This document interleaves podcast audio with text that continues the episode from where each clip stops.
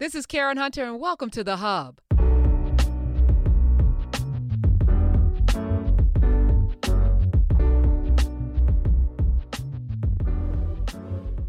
We're live. Uh, good everything, Nubians and others, non-Nubians. Hello. hey, Dr. Carr. Good good morning to you. Hey, Professor Hunter. How are you this beautiful day? Well, I see you out in the streets. I'm doing a little where's Waldo? Like, where's Dr. Carr? All right, Right. so blue skies. So that means you're someplace where the weather's nice. See some Yeah, the smoke, the advisory. I'm in DC, but the smoke Oh. advisory, the smoke advisory. Uh, let me think. This is Saturday, Friday, Thursday morning. It was. I, when I left the house, I was like, "Good Lord, this smoke is here!" And I guess yesterday in Philly, they um, they went to remote instruction for the public schools because of the smoke.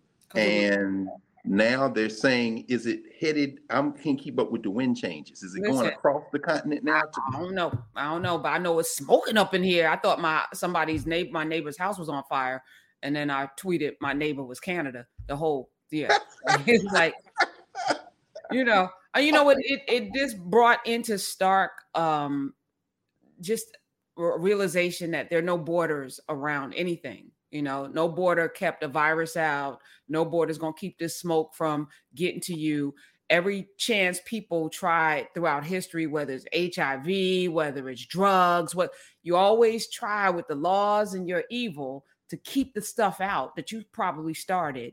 And it eventually gets to you. And it, we're all on this globe together. So no one's going to escape. And all of the bunkers, yeah, you can create, I guess, worlds underneath the ground or go to Mars or someplace. And but it's the same. You bringing yourself with you. So it'll be the same stuff over again because the problems are in the mirror. the problems. Oh, ooh. Okay, see, you be dropping those Now, just- quotables. Like De La said, every every word I say should be a hip hop quotable. Yes, the pro- it's in the mirror. I think that's a great point of entry. That's the phrasing. It's in the mirror, and the borders don't mean anything to nature. They don't mean anything to nature. I mean, um, What you wait, so but wait, where are you? it's like you in Oh DC. yeah, where where am I? in Right, building? I we should start. We should start with that. In 1998, um, the this was right at the kind of maybe early overtures of what became the charter school wars in the United States. You know, the whole called waiting for Superman wars, the lotteries and all this kind of thing. Um, some folk got together and started a, a, a network of charter schools called SEED, S E E D. People have heard of KIPP, of course, knowledge is power, all those various ones. Uh, when Katrina hit in 05, uh, the predators in in Louisiana decided to miss no opportunity, so they made the whole district in New Orleans a charter school district and sent Paul Vallas down there to ruin it after he had come from Philadelphia with similar attitude. Anyway, here in DC, they started a residential charter school here in Southeast DC called the Seed Public Charter School of Washington, DC. Since then, they've opened up other places. And um, my very good friend, my sister Erica Asakoye, um, was part of the leadership team who came out here in DC to do the work of ramping up the seed school. She left here, went to Baltimore, worked there, and now uh, she's in Kenya uh, doing education work over there. She, her husband, their little boy. And so, long story short, uh, they're in a transition moment here at Seed uh, between heads of school. And so they reached out to her and said, We know you love Africa. We know you married a kind of African. We know you're over there educating Africans and doing the Pan African thing. Could you step back over here for a minute and just help us through this transition? So Mrs. Azakoye, or Erica Woods, her, her, her maiden name, uh, Erica said, Yeah, I'll help you out. So she got on a plane and came over here and has been here for the last few months. And today is graduation at the Seed Public Charter School. And you know, I like to go to graduations because they, they beat up our children so bad, don't they? Professor Hunter, they beat them up so bad. And so I said, you know, Erica, you gonna be what day is graduation? The 10th. I said, you know what? I'm gonna do in class from the Seed Public Charter School of Washington, D.C. in Southeast, where Marion Barry is still uh, worshipped as a demigod, and uh, we could do in class. So I'm on the campus, the residential campus of the Seed Public Charter School, where they take children. They live on this campus. They go to school on this campus. They do all their activities, and so it's a chance. And this is in Southeast DC. So you see all that green? That's Southeast as the developers know, as they're trying to take it from them. But Southeast DC is a beautiful part of Washington. Mm. You know, I, so right I, now, I'm pretty sure Dr. Black was last week, last Wednesday. We were there at Busboys and Poets on Martin Luther King Avenue by the big chair. Y'all know what DC. so, Can we sit in that for a second? Because I was um, I was walking this week and I was thinking about how we are now, you know, fully into this revolution, this remembering, right? And one of the early days when we started dissecting W.E.B. Du Bois, because in my mind, I'm like, okay, we're we're constructing a digital library at Alexandria that'll be here 100 years from now. People will know things that they need to know. So this is, you know, this is the work, right? And during that conversation we had about W.E.B. Du Bois, you said he had a hundred year plan, a mm-hmm. hundred year plan, and I and I wrote it down and I started, you know, doing what I do in my mind, uh, and then on paper, and he took 10 things that black the black community needed and he was going to study them for 10 years each mm-hmm. and then come up with a solution you know and at the end of 100 years there'll be you know a complete blueprint for how how we get free and i just think about the long you know the vision for that we're now three years in and in my mm-hmm. mind the first thing we were going to examine was education mm-hmm. I've been quietly collecting, and you know, Knarrative is what it is, but it's expanding and growing. And Sharif El-Mekki is right there on the periphery. I got, you know, uh, Brian Favors, Laurie Daniel Favors, and they're, they're on the periphery. And we're we're gonna really come in next year and do something with young people. But there's, you know, there's many different ways to get to the same place of freedom, right? And you know, charter schools. It depends on who's running it, right? It does. See, it, this this thing, if it's in the hands of the wrong people, the great idea can be, you know, horrible for for our children. But it like happens to not be. So, you know, as as we're thinking, I feel like we're we're constantly put in, you know, in a battle. You know, charter schools versus public schools, which is better? You know, it's like no, it doesn't serve our children. And charter schools are public schools. So, uh, this seed thing sounds amazing. Can it be duplicated? Well, yes and no. I'm glad you said what Du Bois, uh, you brought up Du Bois, because uh, W.E.B. Du Bois later in life, as he transitioned himself, made his transition, he and uh, Shirley Graham from the United States to West Africa, where he said, of course, famously in one of his last letters written while he was in the United States, chin up and fight on to a friend he wrote, but recognize that American Negroes can't win he that doesn't mean he, he that doesn't, doesn't mean he abandoned the effort of struggle. What he meant is, you know, we have to be clear-eyed about our condition, our social structure. One of the things Dr. Du Bois said during the battles for integration, I'm sorry, I'm sorry, during the African liberation struggle in the United States that is misnarrated as a battle for integration. The social structure has its own commitments and objectives, but what W.E.B. Du Bois, one of the things he said as varying opinions were voiced in our communities. Zora Hurston, for example, saying that you know, the problem with the schools, like the schools in my native state of Florida, where we have a fine Negro superintendent of Negro schools, is not access to white people, is access to money. We need resources. Um, one of the things Dr. and she got excoriated for that. One of the things Dr. Du Bois said was that what the Negro needs is not integrated education, is not segregated education. What the Negro needs is education. And that resonates. I think it should resonate with us. So, can this be duplicated? I think the elements of it that are most important are anchoring our young people in a culture of excellence, in a culture of self determination, in a culture of community that begins with our community. And we think culture of excellence. We have, of course, been led to believe, as an article of faith, really, that Black people have no culture of ex- excellence.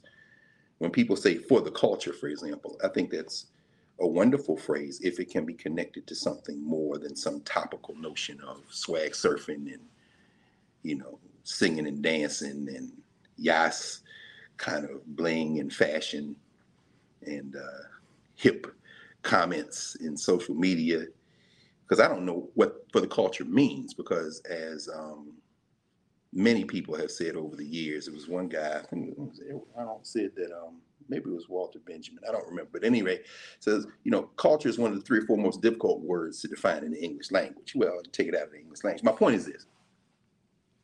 My point is this. What we have to and should duplicate is that we, the best elements of that we, that's the intellectual genealogy. That is the cultural genealogy. I mean, I like to keep it simple as a point of entry when thinking about culture. Often I'll say to students, culture is what you do. Culture is what you do when you don't stop to think about the thing that you don't do all the time. What does that mean? Well, you know, when the famous uh, apocrypha that's attributed to Mike Tyson, when Tyson told the reporter asking him after talking about the game plan that the his opponent, his opponent of the month, had to stay away from his left hook and you know tire him out and get in later rounds. And Mike said, "Yeah, everybody has a plan." Said they get hit. Culture is what you do after you get hit when you're in a traumatic situation. In other words, this thing you don't have to think about. You've been doing it so long that it becomes something that is quote unquote second nature. Second nature meaning not first nature, meaning not what you were born with, but what you acquired along the way. So much in terms of repetition, what Kobi Kambon and Wade Nobles and Marimba Ani and so many others uh, Na'im Akbar, Yvonne Bell, think about some of the great black psychologists, so so-called black psychologists might refer to as the deep structure. Linda James Myers, deep structure. Mariba Kelsey, deep structure, meaning the things that have been repeated so much that it becomes second nature. It is second nature for African people to make community wherever we are. That's not exclusive to African people. I think it's deep in human beings to be a community. We're not hardwired first nature, nature. We're not we're not hardwired to be alone, to be individuals. But culture is how you build out on the hardwiring and what you do. Can think of it as almost like software, the software that human beings create. And y'all been having some fascinating conversations about AI lately. I've been listening, bewildered. And I must admit, our sister Tonya Pinkins, when she said, How do I know I'm not code? Well, yeah, it's a good question. but at any rate, um, think of it as yeah. the software. Wait, yo, that was the moment that I had to sit back and think. I said, damn it. but you know, damn it. what if we are? Actually, we are code. We are absolutely code. We're all code because we had emerged out of a process that we didn't initiate. So this is this this is the central mystery of our existence. Where did we come from? Or as Frantz Fanon uh, once wrote, "Who am I? Am I really who I am? Am I and am I all I ought to be?" I mean, these are these are ba- these are the basic basic questions of, of existence. So when you think of a, a, space like this that has literally been kind of sequestered out, there's a fence around this place. Why is there a fence around this place? Because the assumption is that there's something beyond those fences that should be filtered before any of it is allowed inside these fences. That's a tragedy. Because the great traditions of black education in this part of Washington D.C. In fact, in Washington D.C. generally, I just uh, went past uh, Sumner Museum um, yesterday, in fact, which is the repository for the District of Columbia's uh, schools. In fact, that's where the records of Dunbar High School are, Armstrong and some of the other schools as well, but mostly Dunbar. Um, well, among others. But but the point, point I'm trying to make is this: there were no fences around those schools. There were no fences around Mobile County Training School in Mobile, Alabama, which we talked about extensively when we were reading Barracoon together in Knubia. There were no fences around Dunbar of Dayton, Dunbar of Chicago, Dunbar of Baltimore, Dunbar of DC. There were no fences around Armstrong of DC. There were no fences around Pearl High School of Nashville, Tennessee. There were no fences around Horace Mann of Little Rock and before that, Dunbar, before the so-called Little Rock. The fences were around Little Rock Central High School, the white high school. And they weren't material fences, they were human fences. Shout out to Jerry Jones. They, they, they were human fences. And the question is, what are you trying to keep in there that you don't want us to penetrate? The answer is very simple. The answer clearly isn't quality education. Our teachers were at least as good as most of them, and better, in fact, many of them, than any teacher in the white schools. What you're trying to keep inside there is culture. You don't want to sing your culture. Well, guess what? As Zora Hurston said, we don't want your culture either. Well, who is we? Because there were some petty bourgeois Negroes who absolutely did want that culture. And can you blame them? Because by the time you get to the 1950s, you're talking about several generations of Black folk in a trickle, an increasingly rapid trickle, but a trickle nonetheless, who had been cultivated in a mindset that was informed by the social structure. And that social structure, uh, having penetrated that small class of Black folk who, uh, riding atop, standing atop, the vast pool of African people in this country called the United States had been thoroughly convinced that there was a process that equated liberation and freedom with proximity to whiteness. In fact, mastery of whiteness. How else can you explain that W.E.B. Du Bois, who would say near the end of his life that what the Negro needs is not integrated education or segregated education, what the Negro needs is education. How else can you explain that W.E.B. Du Bois, having been born and raised in Massachusetts, in a New England style education where he was um, a, a, a, minority in his schools, That part, he didn't realize he was part of the global majority, as you will remind us, Professor Hunter. He was a minority up there in Great Barrington, and, and he got a New England style education. And he just assumed, as was the trajectory of his classmates, that once he graduated, was graduated from high school, he would be going to Harvard. But of course, the town fathers, his mother, Mary, having joined the ancestors just as Du Bois graduated, they were like, no, you don't go to school. What we got behind that imaginary fence at, at Harvard, yeah, what we wanted to uh, keep from Martin Delany, what we wanted to keep from anybody else, and what we're going to keep from you is access to the culture. But Du Bois had already been thoroughly immersed in the culture.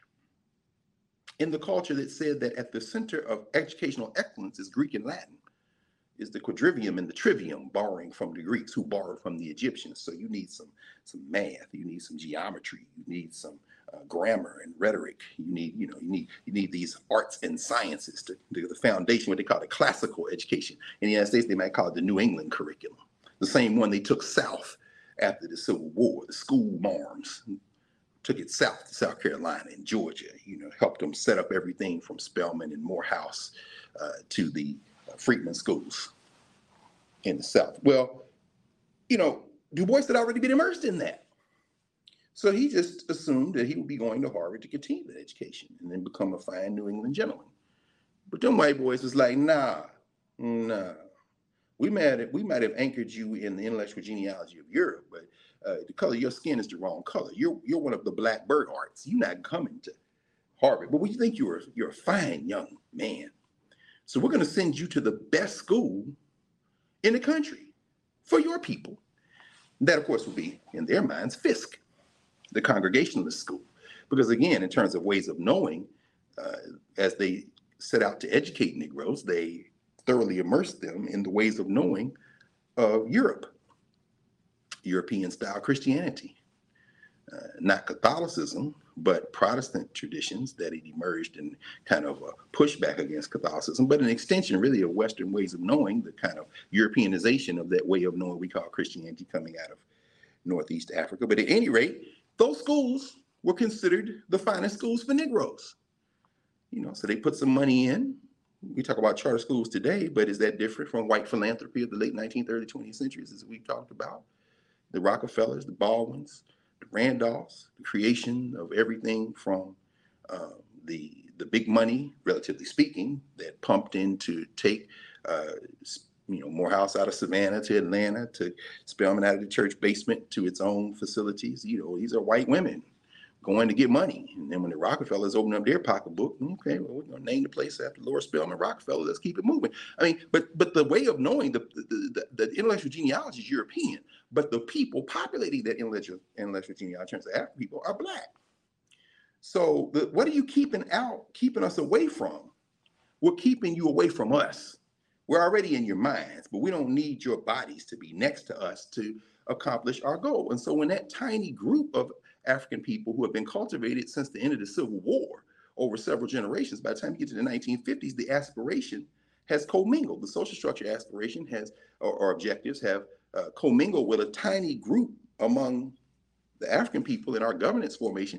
And some of these Negroes think that it's not just acquiring those European ways of knowing and anchoring that intellectual genealogy, that culture, so to speak, that that second nature that you've been working so hard to acquire, and in doing so, distancing yourself from the ways of knowing of the vast pool of African people. Now that you have begun to you know, kind of look at askance and say, yes, we're all trapped behind the wall of legal apartheid, but I don't have to behave like you and eat with my fingers or be a little too loud or be like, yeah, but uh, no, as is that then the aspirations become commingled and it says you know now we want physical proximity and we think that will improve the quality of education for even some more of you negroes deeper down in the pool. So can this be replicated? The elements of it that need to be replicated are the elements we wake up with every day. And we start talking about excellence our work certainly over the last several years as an extension of work that has been going on in an unbroken genealogy since we were snatched from Africa, which is why when we read parts of W.E.B. Du Bois's The Education of Black People, and he starts, is it the field and function of the Negro College? I think that's the that's the speech he gave. He gave several at Fisk, um, where he says, you know, I once saw a perfect model of education. I was in West Africa, and these young people were in a circle with their teacher outside, and they were learning together and sharing together. He said, Well, that needs to be replicated. And that's one reason why there's a fence around the Seed public charter school, because whatever we have been educated out of that we don't want filtering in here is the idea that you shouldn't be able to do that. You should be able to do that uninterrupted, and you should be able to do it without a fence. But unfortunately, that's not the world we live in. Can this be replicated? Prof, you began this morning, I think very, as usual, uh, very astutely, you know, you mastered the metaphors, borders, and what they can and can't keep out. You know, today's New York Times um, have on it. Uh, today's actually Financial Times too, but this is below the fold somebody uh, got a bunch of boxes in their bathroom, why would you put a picture like this on the front page? Of, anyway, man, yeah, we'll talk about it, that it, was, it was the weird white towels on the um. First of all, the sink. It's like, oh my god, like there, there's so much to unpack.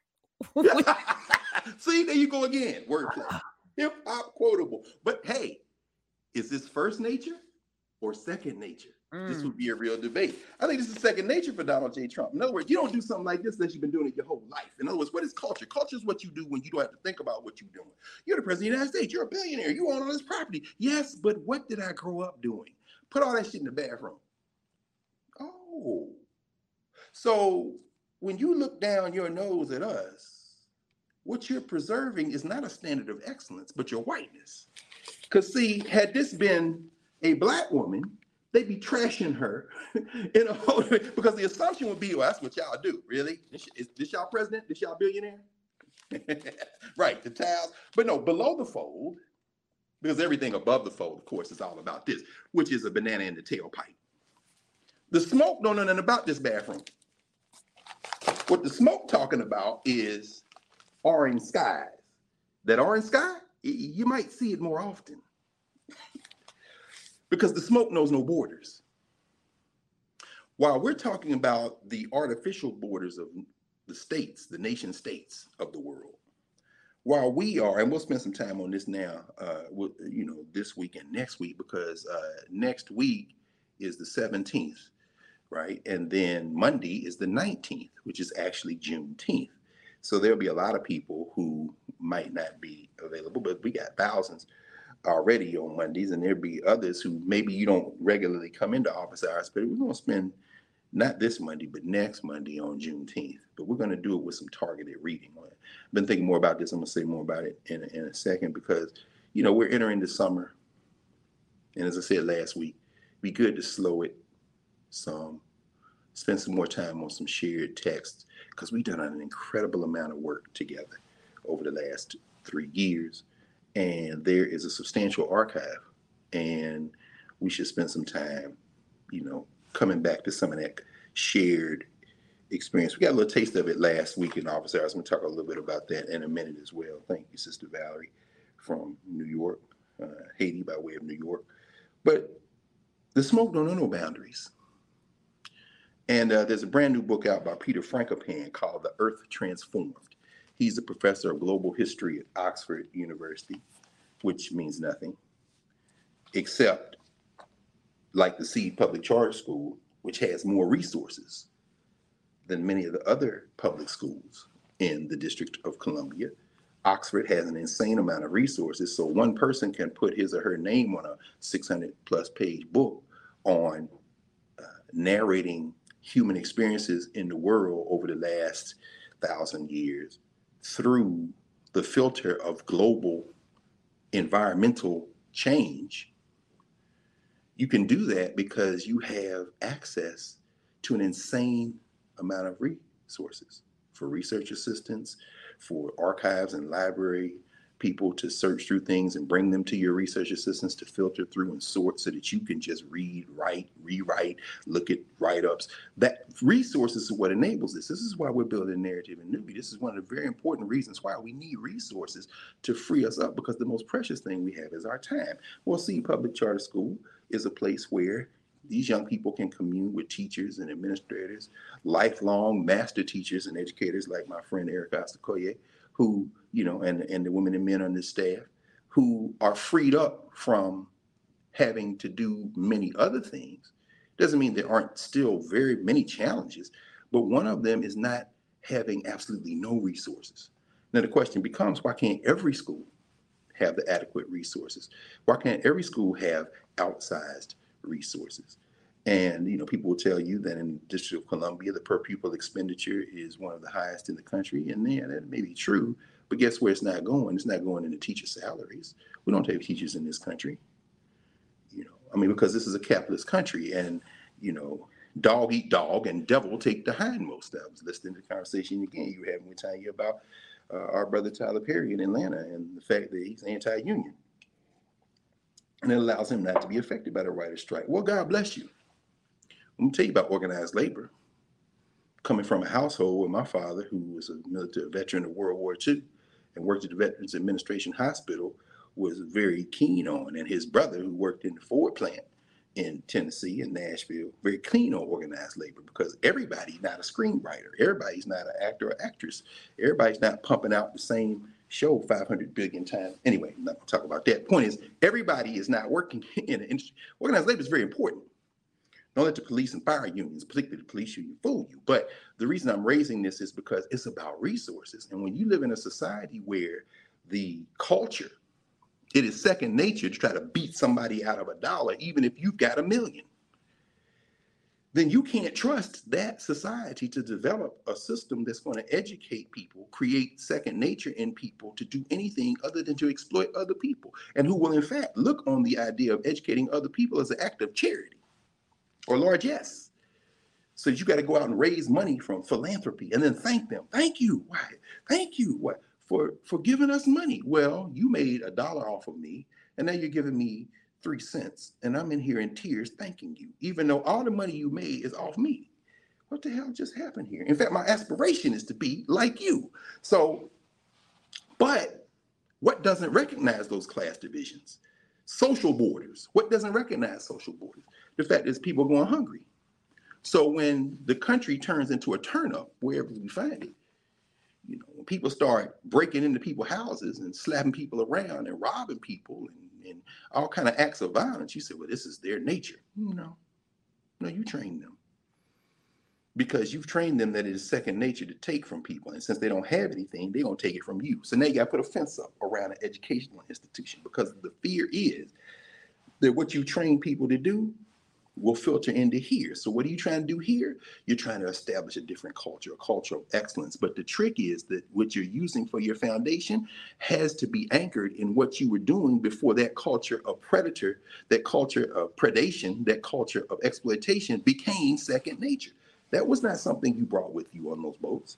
So I think the thing that would have to be integrated in places like this, and this is our ongoing work, this has been the work of the African centered schools in the diaspora, particularly the United States, is to is to acquire the resources to do that kind of regrounding.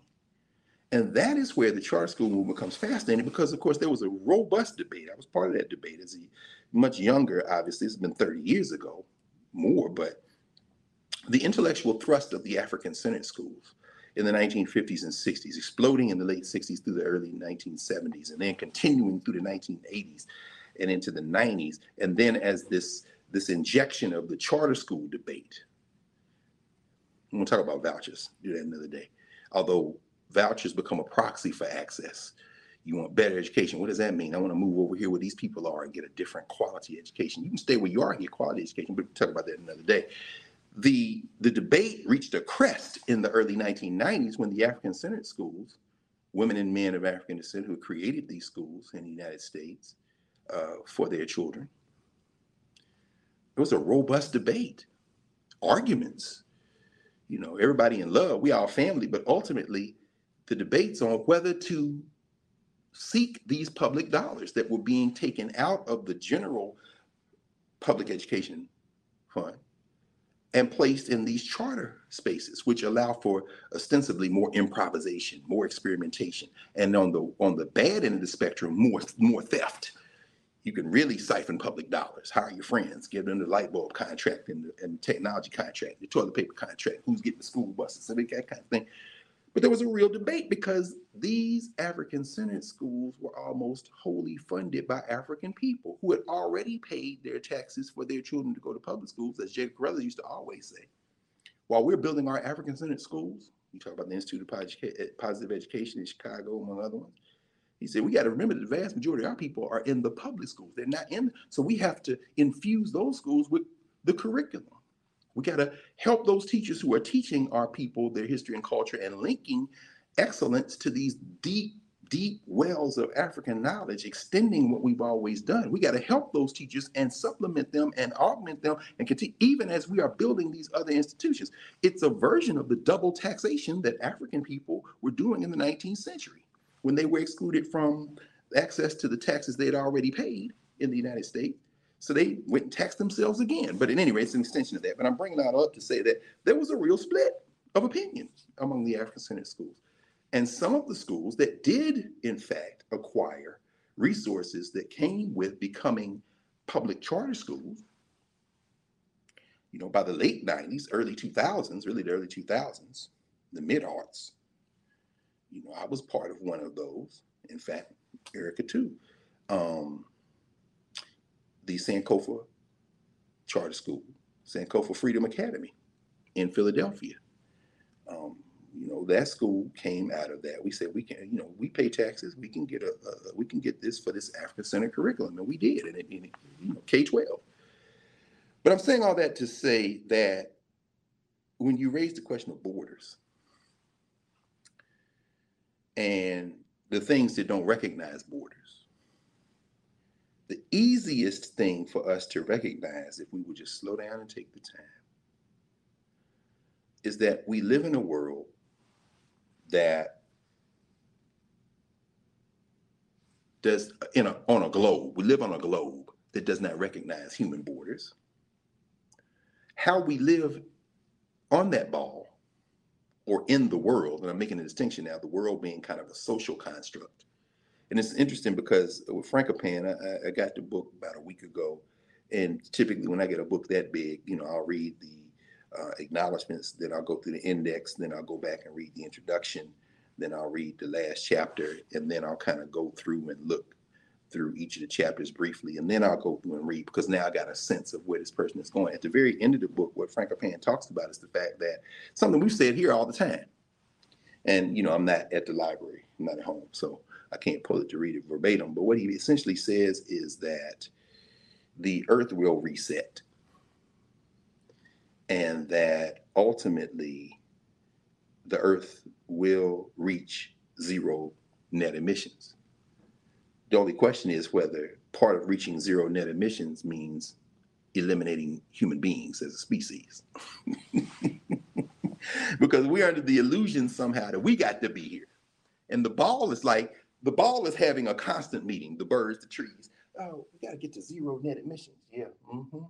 Yeah. See that species over there, humanity? Yeah, they're talking about it too, but we're also having a conversation. I think we've almost reached a consensus that to reach zero net emissions, we're going to, to get rid of. Okay, look at them talking like they like they making the decision. Hmm. Meanwhile, some of us are like, do you see the rest of nature having a meeting about us? do you understand? And people, like, I don't believe that, because their culture has told them to use up everything here because Jesus is coming back, or Allah got paradise for them, and so therefore they ain't really got to worry about it because it. Okay, are we gonna let? You know, we gonna guess what? That's not gonna be a theory. We're all gonna have to test your theory your theory about to become all of our tests because if we let y'all keep doing what you're doing, then the earth gonna get rid of us and there'll be zero emissions, and either we will be in paradise or not. But one thing's for sure, we keep following this. Uh, you ain't got to wait to die to go to hell. Why is that sky orange? Oh, that orange sky? you might see it more often. Elijah Muhammad tried to tell y'all hell is on earth. But anyway, the point is this as we're thinking about borders and points of entry, and we're thinking about it in a space that, you know, in, a, in about an hour and a half here, you're going to see a bunch of 18, 19 year olds walk across the stage, name mom and them and daddy and cousin and and all them gonna be here screaming and they names with the balloons. I came in, you know, downstairs. I'm upstairs now, one of the resource rooms. Beautiful facility. And uh, I think the last time I was here was the first time Erica was working here, and I came out. Uh, Eric Holder the Attorney General of the United States was the uh, then the Attorney General during the Obama administration was the speaker, and they had the tent outside. It's really something to see our people come out in their Sunday best and celebrate their young people. Um, but at any rate, as, as we think about it in this context, you know, thinking about borders is something that I think we have the opportunity to do, we always have this opportunity, but you know, circumstances give us moments as kind of teachable moments. And here we are in the week between the week that will end a week from now with the Juneteenth holiday weekend. And then uh, a week from this Monday with Juneteenth. So we're going to spend next week like we probably will as, as a rite of passage in various formations, however we move forward and move in and out, using that to reflect on what that ritual moment means. Because there is a border there that is that is now because Juneteenth, a governance ritual, a governance moment of movement and memory, a governance moment of cultural meaning making Juneteenth a governance way of knowing. Juneteenth now, because it is a federal holiday in the United States, social structure. You're seeing the border between social structure and governance structure being permeated. People in an uproar because you got white people on a Juneteenth banner the South. Ooh, it's a federal holiday. So the question is can Juneteenth retain its meaning as a governance space in the social structure of the settler colony turned states called the United States of America. I think beautifully, because of course I have no investment in this social structure beyond our common humanity, standing in my humanity as an African person. I think that Juneteenth, we'll talk more about this next week. Juneteenth is the most, more so than Martin Luther King, Martin King birthday. Juneteenth is the federal holiday that lays bare the fact that there is no we. And making Juneteenth a federal holiday is perhaps the most potent ritual example, will become the most potent ritual example in the United States of America of cultural indigestion in the U.S. history. Because you can't digest Juneteenth. There's no way to spin it. You can't talk about the eight Negroes that fought for George Washington. Let me be. Let me tell you, you can't talk about the 5,000 Negroes that fought in the Continental Congress Army and ignore the 5,000 or so or more who fought for the British and ignore the vast majority of whom ran away. You can't just focus on them. This ain't July 4th. You can't edit Martin Luther King in a way that got people out here picking up trash and painting walls at schools where they tax money already paid for the sanitation department and the schools to be painted on Martin Luther King. You can't you can't mix it. Martin Luther King said, see, Juneteenth is about we was fighting y'all. Let's celebrate the fact that we won. Now, how you gonna digest that? Hold on. Let me. Mm. We all celebrate Juneteenth because Juneteenth is about our freedom. No, Juneteenth is about me versus you. What do you think this is? Columbus Day? Yeah, no, no. You think this is? No, this is Juneteenth. You can't digest it. It's going to give you indigestion. So either you're going to have to develop a a body that can absorb that, which means you're going to have a very different digestive system or you're going to to vomit this up. I'm here. In fact, the only things, the only two choices that I think we should be having as human beings are those two. Either you're going to change this whole thing, which is what Du Bois was talking about, or you're going to vomit us up, which is what Malcolm and them was talking about, Kwame Ture and them was talking about. And I think therein lies the border. Therein lies the, to use the metaphor of border, Therein lies the sentiments, the beingness that transcends these artificial divisions. The artificial division, the artificial line that divides Canada from the United States that the smoke don't recognize. Well, the other artificial divisions are now being overrun, and increasingly there are fewer places to hide from the fact that these are artificial divisions. And then what comes out is the things that are second nature, but also the things that are first nature. And that's why I want to spend just a few minutes this morning on the developments here in, let me pause here for a second. What I'm about to say is the developments here in the United States, because we're in the month of June now. And as I said, Juneteenth weekend next week, and then Juneteenth on, on the uh, on Monday the 19th. But our attention spans are a drug from pillar to post, depending on what is the headline in the news today. Even Financial Times weekend, which is not, you know, when it hits the, the top of the front full page, yeah. lawyers quit Trump defense team. the rats are scurrying. And uh, you know, some people are reading this as a triumph. You know, I'm not gonna fall, I'm not gonna go for the banana in the tailpipe to talk about Trump much this morning, but I will remind people uh, of uh, the United States Constitution, which has two qualifications for being president. One, you got to be 35 years old and then or older, and the other one is you have to have been born in the United States and been a resident for 14 years prior to you running. Uh, there's nothing about being a president of the United States. You can't be in jail. And by the way, this thing ain't going to trial for a long time, maybe years. Uh, certainly won't go to trial before the primaries and the general election in 2024. And if you think that that indictment and the one that's probably going to come from Fannie, Fani Willis and whatever Al Bragg and them going to do it, or you think any of them indictments is going to do anything other than harden the white nationalists who are going to vote for Trump anyway, well, you haven't been paying attention. So that's that's enough on that. But in the month of June, our attention is about to be yanked some other places. Uh, that's because the United States Supreme Court is disgorging itself. The decisions have been written, the opinions have been rendered, the votes have been taken, and now they're starting to trickle out. We haven't seen the thunder tone yet. I'm going to talk a minute about the, the Milligan case. um, John Roberts' majority opinion and uh, Clarence Thomas's uh, dissent and Sam Alito's dissent and, and uh, Brett Kavanaugh's uh, concurrence in just part. I mean, I'll talk about that in a minute. But that's just a warm up.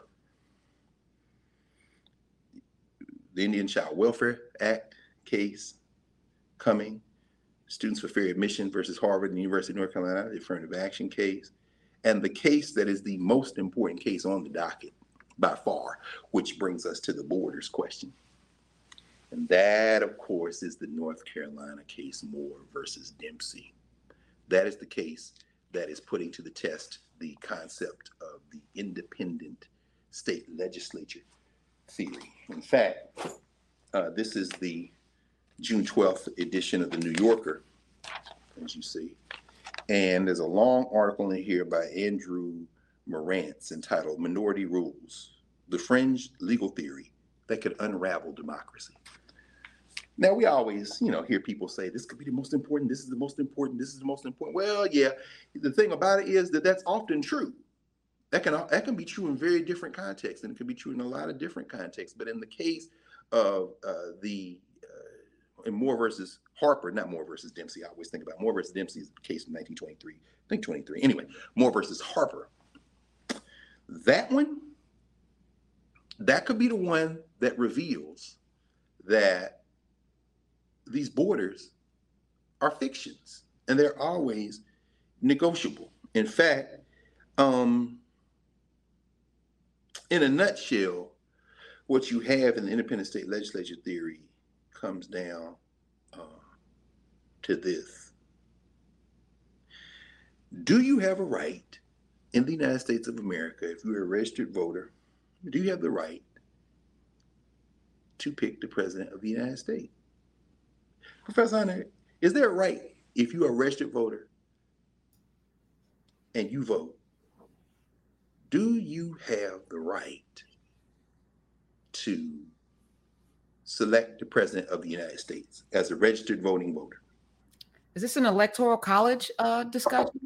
That will be part of it. Okay. That so, will happen. In fact, the electoral college is at the center of it, probably. Yes, which is right. also tied to slavery, right? So, mm-hmm. so no, I do not have the right. I have the right to select an elector who then could go to the convention and make another selection uh, counter to whatever we, the majority, selected. That's right. Faithless electors is absolutely part of this conversation. But here's the trick. That's you you articulated the way we learned it. The the question one of the questions that stems from Moore versus Harper is whether or not our elected person in a state the people, the person who got the most votes, whether or not the people who voted for that person have the right for that person to win the votes in the electoral college. Hence, independent state legislature. It's fascinating. You see, what, what those who are arguing the independent state legislature uh, theory, and we'll talk more about this because the case is going to come down and people are going to forget about uh, boxes and bathrooms. They're gonna forget about all this other stuff. They're gonna be like, wait, wait, what just happened? Depending on what the courts do. Now we don't know what the courts are going to do. And then, and this is not even for this week. I'm just bringing it up because what I really want to do is focus again on the case that we saw, the voting rights case, where people are calling a victory for voting rights. And that's true. And it's also uh, not a victory for voting rights that many people think it or think it is because they're not really paying attention. That is also true. These two things can be true at the same time. But the case we're talking about here is the people who are arguing for the independent state legislature are saying that states have virtually unlimited capacity, state legislatures, very specifically. And by legislature, they don't mean the legislative apparatus, meaning the courts in a state and the state constitution, meaning the executive of a state, meaning the governor and the executive branch of state. Only literally the legislature, it's very literal. Only the legislature has authority to regulate elections. meaning to determine whether there'll be one drop box in the whole damn state, mm. to determine whether there's going to be strict voter ID and you got to say, Mother, may I here, or you don't get to vote. All these other things, right? And should that legislature decide that there are irregularities or they've written a law saying, you know, they, they can give the votes for a candidate in a general election for president of the United States to the person who got fewer votes in the election. So the question of whether you have a right that the person who won the most votes be to be your representative in the state, oh, that's what's being decided. Can you pause there for a 2nd mm-hmm. Because I remember uh, when Barack Obama was elected, and mm-hmm. I remember Mitch McConnell you know, and Lindsey Graham is talking about making him a one-term president. Then I remember all these people with these hats with the tea bags on them. And I was like, do they know what tea bagging is? Okay, I don't think they but okay. All right, they're they're interesting. Don't tread on me. You know, they were out there in the mm-hmm. streets. And then systematically we started to see the dismantling or the over the taking over of state legislatures all over the country elections that we don't show up for, that we don't know who's running, they were very keen. in those lower courts, very keen. And I think about that now to have vision, which is why I brought up W.B. Du Bois. Because if you can't see in front of you, okay, I don't like this outcome. This black man got elected in my right. country. In my country. I don't in like my that. country. Okay. Right. I'm gonna be mad. I'm gonna put a hat on with some tea bags on. I'm gonna get out in the streets. I'm gonna yell. But some of us are going to go and run for office and some of us are going to strategize about how we systematically take over states where we possibly could keep this going forever. Let's get the south back together right? That's right. That's right. And then they did it. Fast and forward 12 years. Come on now and here we are. And we got a Congress right now that is full of Marjorie Taylor Greens and Lauren Boebert, people that can't read, write, do arithmetic or anything, simply because somebody had a vision 12, 13 years ago because they were mad about an outcome. And then they put together a strategy while we went to the streets and maybe we didn't put tea bags on our hats, but we sure weren't strategizing about how to take over the very places that we live. We didn't fill out the census to make sure we had more representation. We didn't do that because you know the government they that's just a ploy to get your information. Ah, can is it too late? It, I'm sorry. I just is it too? Can we? Is it too late, Dr. Carr? I mean, damn. Do we do we strategize now? Like you know, I see Cornel coming in. It's like okay, yeah, third party. Yeah, okay. All right. okay, okay. Ice Cube, you got to play. Okay, okay. But what's the 10 year strategy? Because they had a 10 year strategy. Okay, we didn't make him a one term president, but damn it, we never going to be in this situation again. Where right. is our damn it, we're never going to be in this situation again line? Where is that? Where well, is who's doing it? Who's doing it? A lot of people are trying to do it. We're part of the people who are trying to do it. There are many different ways to do it. And of course, parenthetically, and I'm not discounting George Weah the the former footballer in Liberia who's president of Liberia. I'm not discounting that, but I think that's an exception rather than the rule.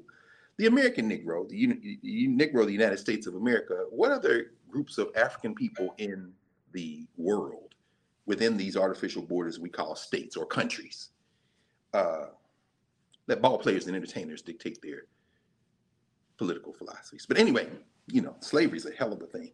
But the point is, well, the, the damage it did. But is it too late? No, no, it's never too late. But we have to understand too, as, we know, that this is a uh, this battle is never over when you're dealing with a criminal enterprise.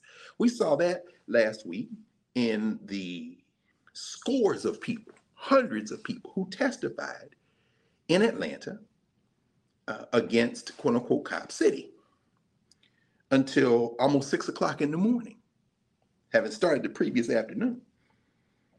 And at the end of all that testimony, the city council voting along the lines that had been dictated to it by finance capital in the form of the police interests, voted anyway to take taxpayer money to the tune of now near three dozen million dollars more and subsidize this cop city. Now, that's an example. People will say, well, see, that means it don't see, it don't matter whether you let your voice be heard. They're gonna do what they do anyway. No, it does matter because voting isn't just about participating in the political process. Electing representatives isn't the only objective of organizing. What has been clear made clear in that instance is that the political borders, the economic borders, the borders that everything from the police unions to the people who are going to get these contracts to build this place to the people going to be displaced, all of that social structure apparatus, guess the, guess what the smoke is that doesn't recognize those borders? The people. So is it too late? No. But we have to understand that unlike things in nature like the smoke or the birds or the, or the oceans, which are rising, unlike those natural elements, we have to marshal the type of collective force to overpower those borders if we want a world to be different. In the case of nature, it's going to do what it needs to do. Uh, we just passed, I think, June the 6th, 1944, the Allied invasion of Europe began, or the retaking of Europe began, so called D Day. So that would be what, 79 years ago this past week. I read an article in the Financial Times earlier this week uh, focusing on Normandy, on France, on those beaches, on the Nazi uh, encampments and the, the, the, the Nazi ramparts, and then the beach itself. As the oceans rise, those things are being eaten away and what the French government has begun to do is subsidize to the tunes of millions of dollars people who live in that beachfront, saying, you know, we're going to help you. Corps of Engineers have gone over there from the US. We're going to build some things to keep the water back for a time. But ultimately, we're going to lose this whole beach. Y'all got to go. You ain't got to go today, you know, and you ain't got to go home, but you got to get, well, actually, you can't go home because it's your home. Well, you got to get the hell out of here because the ocean is claiming all this back. And so there's a real struggle. But anyway, I'm mentioning that because, you know, there were African people who got caught up in that war. In fact, the Free French Army, and I haven't forgotten where, you, where you're going. That's what I'm saying. I'm talking about this in terms of too late and whether or not nature, uh, you know, whether, whether or not we can replicate the rest of nature and overwhelm these borders with our ability to organize, which is where I'm going with this. Um, and we, in this Supreme Court case gives us a glimpse of what could possibly happen as a result of the fact that enough people who are against our common humanity did organize in the wake of the Obama election to overwhelm these borders, which may or may not work to our advantage. We'll see shortly. But let me finish what I was about to say. Uh, as the ocean rises, you know, D-Day, whatever, I, you know, coming over here this morning, I saw a brother from Gabon and we struck up a conversation that ended right before I came in to the campus. We were outside here in, in terms of Southeast DC. And I didn't know he was from Gabon. We were talking about his family. We were talking about, you know, I like, you know, talking to people. So we, you know, talking there. And then he, and he said, you know, um, my, my family's back home. And I said, oh, where? He said, Gabon. Oh, so I would love to go to Gabon, brother. I said, uh, you know, my, uh, my Jegna uh, is in Congo, Brazzaville, Tifalo Benga. He said, yes, uh, Libreville, uh, Libreville, and then Gabon. And uh, Congo, Brazzaville, right across the water. He said, Yeah, it's the Algo. He said, We're the same people. I said, Yeah, Gabon, y'all got all them different nations in one group. He said, Yeah, all these different people, but it used to be part of Congo. I said, Congo, like Congo, Congo. He said, Yeah, Congo, Congo, not them lions. We started talking about lions. It's crazy how the ancestors work as we had this conversation. Yeah, he said, You know, uh, he said, I said, like Nzinga. He said, Yeah, Jinga, one, it used to go from what is now Gabon all the way down to what is now called Angola. And so we started talking this kind of thing. I said, Y'all had Omar Bongo there, huh? He said, Bongo. Oh, Bongo was the, the kind of strong man who ran Gabon for over four decades. His son, Ali Bongo, is there now. And so this brother starts talking about the struggle that they have been waging in Gabon to take their country. Their country. What is their country? You know them artificial lines the French drew? They call it Gabon. And them artificial lines they call Congo, and then going into Central Africa, them artificial lines that Leopold and them drew and the Belgians call Congo, Kinshasa, and all that, all them artificial lines, those things are being overrun. And so he began to narrate what's going on now in West Africa against the French. He said Mali, Burkina Faso, he said Gabon. Now he said the French are terrified that Gabon is to go like Mali, going like Burkina Faso. I'm saying, what you mean, brother? Because I'm listening. You know, he said, he said the people are not to stand for it. When God, when when um, Bongo left, and his son came in like he gonna take over. He said we started putting so much pressure on him. He had a stroke. We had an election. The other guy won. Then they locked him up. He finally got out. He said the, uh, the U.S. was trying to help us. We appealed to the United States. He started telling me about all the people in the Gabon diaspora who are trying to get help to get rid of this dictatorship. And then he started telling me about how he said, and the Russians are there. I said, the Russians are everywhere. They got their mercenary squad in West Africa, don't they? They in Mali, they in Burkina. He said, yeah. He said, the Americans can't stand it. So like, what are y'all doing? What are y'all doing? And he said, we know all of y'all just want our resources. Again, these artificial borders. But he said, ultimately, we know that, but we have our own interests. So we're not against the Russians automatically. He said, look at you, France. Look at you, United States. Y'all wanted everything. He said, you started, and this is so funny, we were talking. He said, they started with you. He pointed at me. What you mean, bro? They took y'all first. then they came back and try to take everything we was walking over. Remind me the brother from Ghana we talked about a couple months ago about you walking over all our resources, but we're, we're, walking on top of it, and they just want everything out the ground. The human beings are a nuisance. So we started talking about what now, let me, let me make this connection. What they are doing there is trying to fight to build a different type of social structure that will enable the people, the governance formations, the people themselves, who they are to each other, to live in peace, to utilize their own resources, to connect with each other. And it's overflowing the artificial boundaries that Europe set up so they could better exploit those areas. And as we were talking, finally, he said, The only reason I'm here able to talk with you this morning, brother, is because my father escaped being massacred. I said, Who was it, Bongo? He said, Oh, no, no, no. This is before Bongo. He said, My father is an older brother. He said, My father was part of the force that was fighting with the Free French Army in World War II. I said, Come on, man. He said, Yeah. I said, My daddy was a veteran in World War II. He never got deployed in the European theater. My uncle did. He was part of Red Ball Express. So we started talking about black people who got drawn into this damn fight, this World War One, World War Two fight. This fight, by the way, that as we talked about last week, I was thinking about this uh, this week. Charles Young, Colonel Charles Young, really represents this moment when black people got pulled into this European conflict because World War One, World War Two is the transition from these kind of regional European powers to, as the United States interjects itself, the next phase of global exploitation.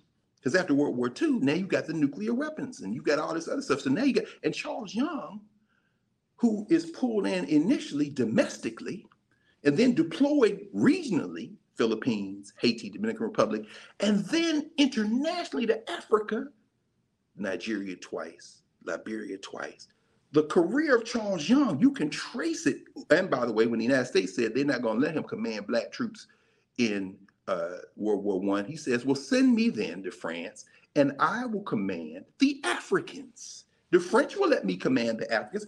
It's fascinating to me because here I am in 2023, about to come to his graduations, talking with his brother from West Africa, and he's telling me his own father was pulled into that mess in World War II, as was my father and uncle, most of my uncles, in fact, on both sides of my family.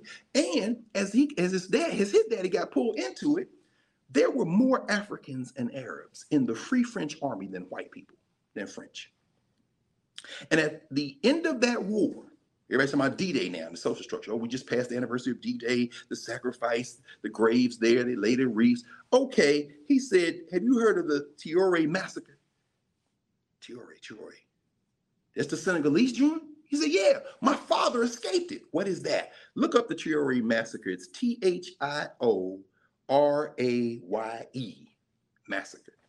Thiaroye massacre.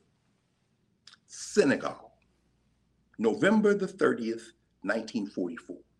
Those black men who helped liberate France from the Nazis in the Free French Army complained because they weren't getting paid like the French soldiers. Complained because of all the racism in the French Army. The French military took that as an act of treason. And when they transported those troops from France to Senegal, not just Senegalese troops, troops from Cote d'Ivoire, troops from uh, Guinea, Mali, troops what is now Burkina Faso, Togo, Benin, troops from Gabon, where this man's father is from. They transported them to Senegal. He said, My daddy went straight home, though. He went from France to Gabon. And that's the only reason he wasn't in Senegal at, Thior- at, Thiaroye in November 1944 when the French army slaughtered the black troops that had helped them fight.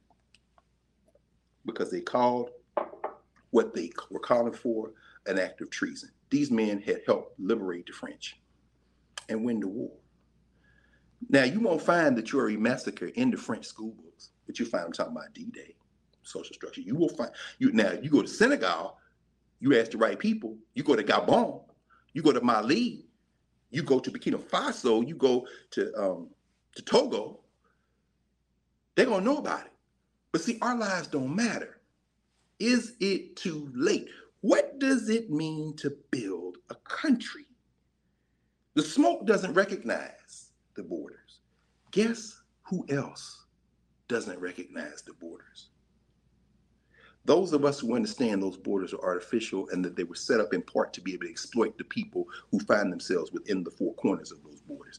Who should not recognize those borders first? Anybody who sees our common humanity as the human smoke, not in the way that Nick Baker uses it in his history of World War One and human terror, but the way we should think about it in terms of our collective humanity. Nobody who recognizes our collective uh, humanity should pick a flag over our common humanity.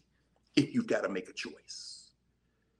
This is an important thing I want to stress because we're now in the month of June. We're about to see this, the United States Supreme Court try to dictate the terms of the humanity of those who find themselves in the four corners of what becomes the United States of America. I'm using four corners metaphorically, of course, but the question is the question that we saw this week put to the test, I think is very important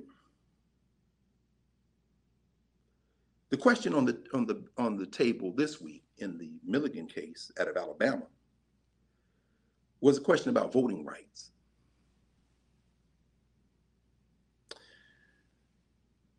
Do you have the right to vote if you are a United States citizen? Depends. But before we get to that question, which I'm going to come back to in a minute, I want to go back to I want to go to a previous a prior question, and I think I replay this moment, Prof, in my mind a lot. I mean, we talked about this many times. You know, I was talking about the, the 1619 project being unveiled at the National Museum of African American History and Culture in, I guess it was September, maybe 2019. And I'll always be eternally grateful to my friend Nikole Hannah-Jones for inviting me to be one of the panelists there to participate in that conversation. And I'm always convinced that we don't take the time necessary to really more closely study and think collectively about these things. I'm also equally convinced that if we did that, the rest would work itself out because this isn't a question of capacity. This isn't a question of ability. This is a question of making certain things second nature. Study should be second nature. There's a fence around this place because what the people inside the fence want for these young people is to make intellectual work second nature. It should follow you back to your dormitories. It shouldn't just start at the school day at eight in the morning and end at the end of the school day at two thirty or three o'clock. It should follow over into the quote unquote extra or what we call co-curricular activities. It should follow you back into the study halls. It should follow you into the rooms. Can I walk past your room just before lights out and hear y'all debating the finer points of a trigonometry problem or trying to work through the concept of free will and theology? Can I go by and hear you all having a real serious argument? Somebody took Martin Delany's position. Somebody took Douglass' position, I would weep open tears, open tears, if I could hear that. Well, my friend Eric Asakoye and Kelly Sparrow Mickens, and so many others, Philadelphia Freedom Schools, my man Cedric, um, who's now down in Brazil, of course, as we know, said Miles. We did that for years in Philadelphia Freedom Schools. Erica was our first um, director of Philadelphia Freedom Schools. We hired her in after the summer of 1999. And that's when we began our friendship. And I've seen her, I've seen that up close in the dormitories when we had retreats at Cheyney University and Shaw University and Lincoln University, when we would hole up with young people and we'd be in the dorms and they'd be sitting in the lobby at Cheyney and girls braiding each other's hair and they working over the language of the debt and Randall Robinson. That's what it looked like. If it doesn't look like that, I don't want no more to do with it. Life is short. The same night awaits us all. I don't want to spend another breath in a place that's not like that. That's why we're working so hard now to engender that second nature. So the question then becomes, as I raised at the 1619 symposium, sitting there with Eric Foner, who was we were having a back and forth about the Civil Rights Act of 1866, 13th, 14th, 15th Amendment. And I said, you know the real villain of the piece? The real villain of this piece is the nation state. Now I know that goes over everybody's head, but sometimes you got to say that. I replay. There's no plainer way to say it. The idea that where you came out of your mother's womb is some determinant of your uh, access to being fully human in the world and in community is absurd. If these folk, as my man Gabriel was saying this morning, in Gabon, in Cote d'Ivoire, in Burkina Faso, in Mali, if they have said enough is enough, you're not going to put another dictator in charge of us because you want the oil. I know y'all saw, put a footnote on this real quick, 30 seconds. I know y'all saw this past week, uh, OPEC, the Saudis said they're going to lower the price of oil and they're going to allow the United Arab Emirates to expand their production capacity. The African nations ain't happy about that. But guess what? The Saudis don't give a damn why. They stacking chips. Y'all saw they bought the PGA a couple of days ago. Because the thing about culture is you're creating that you you can buy legitimacy in a capitalist culture. Remember the PGA was like, "What the fuck you doing, Brooks? What you what you doing, Phil? What the y'all can't?" Blah, blah, blah, blah. Sally's was like, "Okay, we cool." Wait, didn't they chop that bull up into Washington Post? Job okay? I was giving it. Where that come from? The gas pump. My point is this resources like smoke know no boundaries. So I was asking the brother this morning, I said, yeah, did they find oil in Gabon? He said, yeah, man. And that's how we got into the political conversation. They need a thug in charge so they can get what we walking over. And the people can't stand it no more. And this human smoke is transcending the boundaries. So now West Africa is on fire and the French is terrified. Meanwhile, Putin and them boys is like, we'll help y'all. And they Gabon like, come on in. We know y'all thugs too, but let's be clear. We got an agenda. And in this moment, we'll let the Russian missionaries come in. But in the US press, we don't know none of that because we won't take the time to study. We won't make study second nature so that we can have a position on all of these things. So, voting, as I brought up in the, in the thing we had the 1619 symposium, I said the villain of this is the nation state because the, the, the interests in the world that don't respect those boundaries, just like the smoke from Canada don't respect the US boundary, the companies in Europe don't respect the European boundaries. And the US companies don't respect the US boundaries.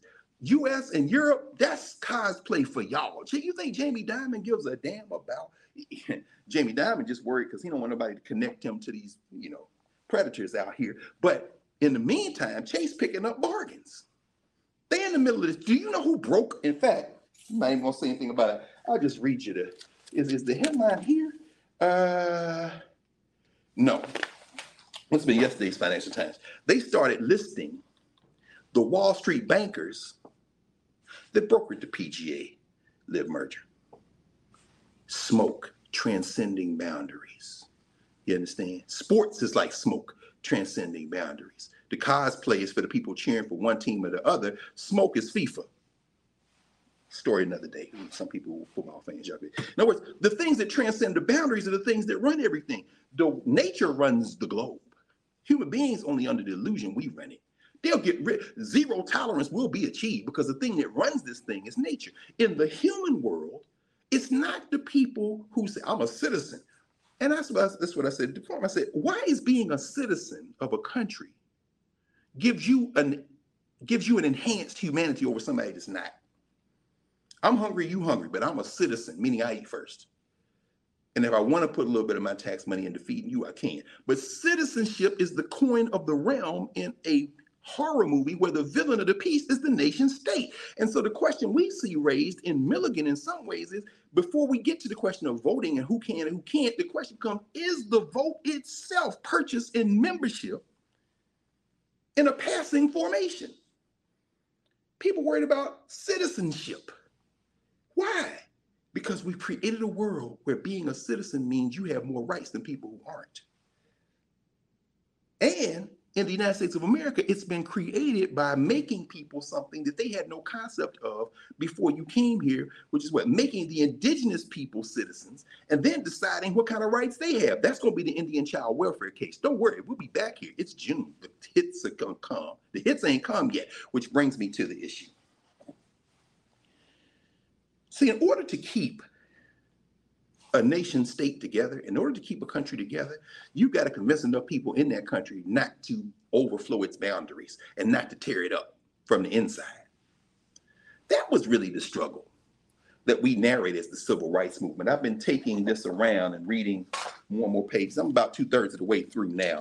Uh, Jonathan Eig's book on Martin Luther King. By the way, uh, Professor Hunter, chef's kiss on your interview of Jonathan Eig. Chef's kiss. Chef's kiss. Who are you? Why are you writing this? And his, his answers were very revealing. And if you all didn't see that, I encourage you all. Well, I don't know. They can't after it goes past five. If you got a serious and wait, it's still the free trial period for people who don't pay the subscription. No, it ended on the fifth, and I may. I'm a subscriber. I get to go back. yeah, I may, I may uh, drop that uh, interview in Knubia at some point. Okay, well, if you eh, okay, then then again, okay. So if y'all part of the community we building again, you had to have it. Then the, the thing, the thing I love about it though is I'm reading the Ike book because you know I, I, had done what I do with all the books, right? And then I decided, okay, I'm gonna read, and then I put a big dent in it, and then I kind of put it down because you know, I, I yeah. but the first third of the book is on King and his family before Montgomery. Then he gets into Montgomery.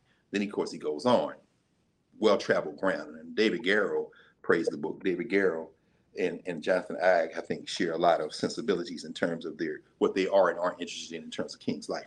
But hmm. I'm raising all that to say that at key moments, what Eig does is what I would expect any social structure proponent to do, who's really anchoring any analysis of African people in the broader project for him of U.S. democracy and propping up this country. He drives it into the ditch. So this is why they did this. These black people did this because they had been humiliated and shamed, and there was fear. You, you, you. There's a there's a passage in in part one of the book where near the end of part one where a sister who's a domestic worker in Montgomery is having a, a, a conversation, which really turns into an argument with the white woman who is not paying her anything really. And this white woman is saying, why, why won't you ride the bus? And the black lady showing her a glimpse of the governance formation finally just has enough of it. Said, I'm not riding the bus. That King said, don't ride the bus, but you know, it ain't just about him, it's about us. You you can't control all of us. The smoke is overflowing the boundaries of segregation in the country. And it's not because they want to sit next to white people on the bus. It's because you're gonna stop talking crazy to me. I should have slept with you years ago, but at least I'm gonna sit where I want on the bus. I'm not riding the bus, and I ain't asking you give me no ride either. But let me be very clear: we not gonna stop, and we are going to win. Now I need to go back to work. Plus, you ain't paying me nothing anyway. Uh oh, the smoke is overflowing the seats on the bus. Now we talking about how much money. In fact, why the hell I got to come up here and wash these damn clothes in the first place? I would love to open my own laundry business. In fact, why we got to ride these? But we can buy our own bus. Oh shit, the smoke is getting ready to overflow the boundaries. You know, if we took the Second Amendment as serious as you, we will all be strapped. At which point you would say there will be no more guns in the United States of America. Oh shit, the smoke is overflowing the boundaries. The Second Amendment says a well-regulated militia. If you're reading that strictly, that means none of us supposed to have guns. But you interpret militia to be every human being breathing. Why you do that? Because the fiction is, and this is where Andrew Marantz in the New Yorker is hitting on this. This is what they call what he, he what he describes. Tom Ginsburg and Aziz Huq wrote a, a law review article where they call this the Constitution has plenty of what, he, what they call majestic vagueness. In other words, you can make these words mean whatever you want them to mean. See, I found it out in law school. Again, we had to slow this down and study. So the first question is Is the vote purchased to a membership in a passing formation? Meaning what? Voting is a chance for a country, no matter of its criminal origins, to, by extending some potential for human beings to maximize their potential within those four corners of the country, by extending them that, you can perhaps buy some buy in. If you vote, your vote counts, will change everything. You can you can shape this society. That's a lie. But if you can get enough people to buy into it, you can continue to maintain your real uh, objective, which is what? Exploiting the resources, stacking your chips, doing whatever you want to do. But the point is this is the vote purchased to that? Is the vote purchased to membership in what might be now eroding and passing formations, whether it be West Africa, whether it be China, whether it be Brazil, whether it be Mexico, whether it be wherever, the people who don't have much or nothing at all are increasingly, like the smoke flowing from Canada to the United States, going to overflow these boundaries. And so, John John, my man, Johnny, Johnny Rob, you know, the two most political members of the United States Supreme Court. And by political, I mean political operatives you can make the argument that it's Johnny Robb and Beer Kavanaugh. Johnny Robb and Beer Kavanaugh, John Robertson, Brett Kavanaugh, were political ops. The last time this funky ass independent state legislature theory poked up its funky head, I should add a third. There were three current members of the Supreme Court of the United States who were in Florida. Do you remember Professor Hunter covering what happened in Florida in November, December 20 I'm sorry, December, November and December uh, 2000. Hanging Chads. Mm-hmm. Bush yeah. v. Gore. Yes. Johnny Robb was about in his mid 40s. Kavanaugh and Barrett were in their 20s, I think, early 30s, when they were sent to Florida to figure out if there was a way to steal this election. Now, three of them on the Supreme Court. Rob is writing memos. You know, he cut his eye teeth on Bill Rehnquist, that exquisite racist, trying to pull people out of line in Arizona saying they ain't qualified to vote, this kind of thing. This John Roberts man. Beer Kavanaugh, fresh off of his uh, command performances in New England, now has a law degree, and he's down there trying to figure out how to stop the count, stop the steal, stop the count. Because remember, every time they announce a new tally as these people are going back over the ballots and may got caught up in the machine and arguing over is that a hanging Chad, is that a dimple Chad? The number, the, the lead with Bush and Gore is shrinking. Jeb Bush, timid then and now, is yeah, but somebody floats the idea in one of these meetings of lawyers. The idea that the you don't have to let the people who voted pick the winner. Eh? What that mean? Look at the Constitution. Constitution says that the, the legislatures of the states are in control. Now I remember this as clear as if it were yesterday. In fact, I was thinking about it in this context because I can see where I was. I was sitting in a car listening to NPR between classes and somebody said, it could be that the Florida legislature is getting ready to give those electoral votes to George W. Bush and eliminate the need for the Supreme Court to rule. And their argument is going to be that the federal courts have no business and the state courts. Remember, the state courts at that time in Florida were controlled by Democratic appointees, and they were the ones who were allowing the vote to continue. This is a state issue, y'all. Remember, if it's a state issue in terms of voting, the states control. The only question is whether or not in the federal constitution, which gives state that power, whether this the word legislature in the Constitution means the legislative apparatus. That means the governor, that means the state legislature, that means the state courts, Supreme Court, uh, state courts.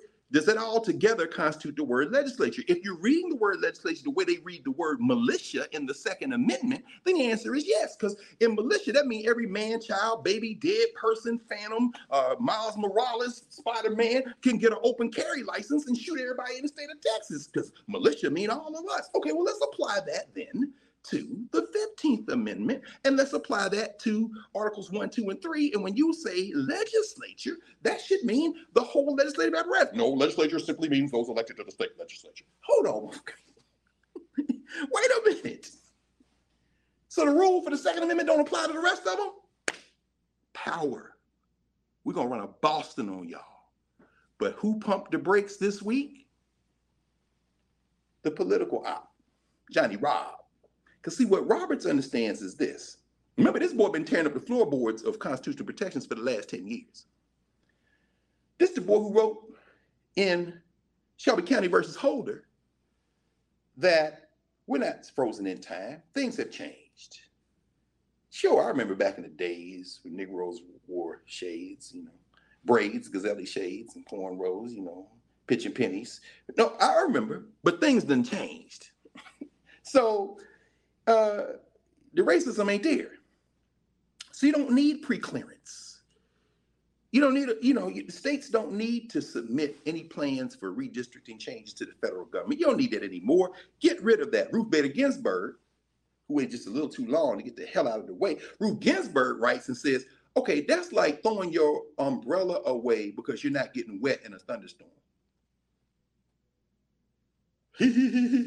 yeah, but you ain't got the votes, RBG. Meaning what? They just threw the umbrella away. Now we standing here drenched. Meaning what? You got rid of the pre-clearance protections in Shelby County versus Holder, and now these state legislatures, particularly in the South, are rewriting their rules to make Mother May ID requirements and redistrict and draw these old crazy ass lines because they're gonna keep this thing running forever. And in North Carolina, the board in the legislature said they said, "How you gonna draw districts in North Carolina with uh, ten Republicans?" And three Democrats in terms of re- uh, registration, I mean, election to the federal legislature, the United States Congress. You got people with these in these lines will vote for 10 Republicans and three Democrats in a in a state where the voting is nearly 50-50 in terms of the people who vote. You know what his answer was? The reason I drew them lines to make them 10 Republican and three Democrat is because I couldn't figure out a way to make it 11 Republican and two Democrat. That's what they call a political issue. It's not justiciable until it's so egregious that you can't look the other way. That's the decision in Wisconsin. That was the one in Arizona, uh, the, the Brnovich case, where John Roberts with them on these, where he says, you know, if it's a political issue in terms of gerrymandering and drawing these lines, we cannot intervene. That's the states. They can do whatever the hell they want. Yeah, but it has the impact of excluding non white people something called the Gingles test, Thornburg versus Gingle. We'll talk about that in a minute. But in the process of doing that, I'm on the clock here. The he's always been with them. John Roberts has been with them, narrowing voter protections, narrowing voter protections. So now this week, all these commentators are like, he flipped. Oh, there's hope. No, he ain't flipped. The boy is a politician.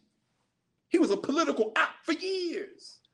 So was Beer Kavanaugh. So was Coney Barrett. Although, as Angie Porter and others remind us, in Florida, she came out against the independent state legislature because they was floating the idea and were this close to saying, forget the Supreme Court. We ain't gonna worry about it. The legislature has the ability. We just gonna award the votes to Bush. And then there would have been a war.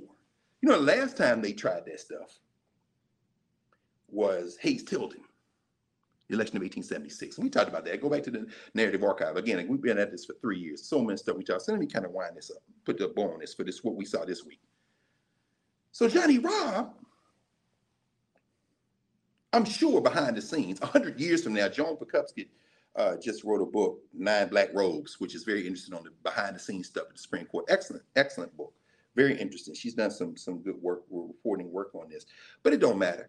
10 years from now, 20 years from now, 30 years from now, when it all comes out, and they say that John Roberts went over to uh to Beer Kavanaugh's house with a fifth, it was like, bruh, they getting ready to stop believing in us altogether.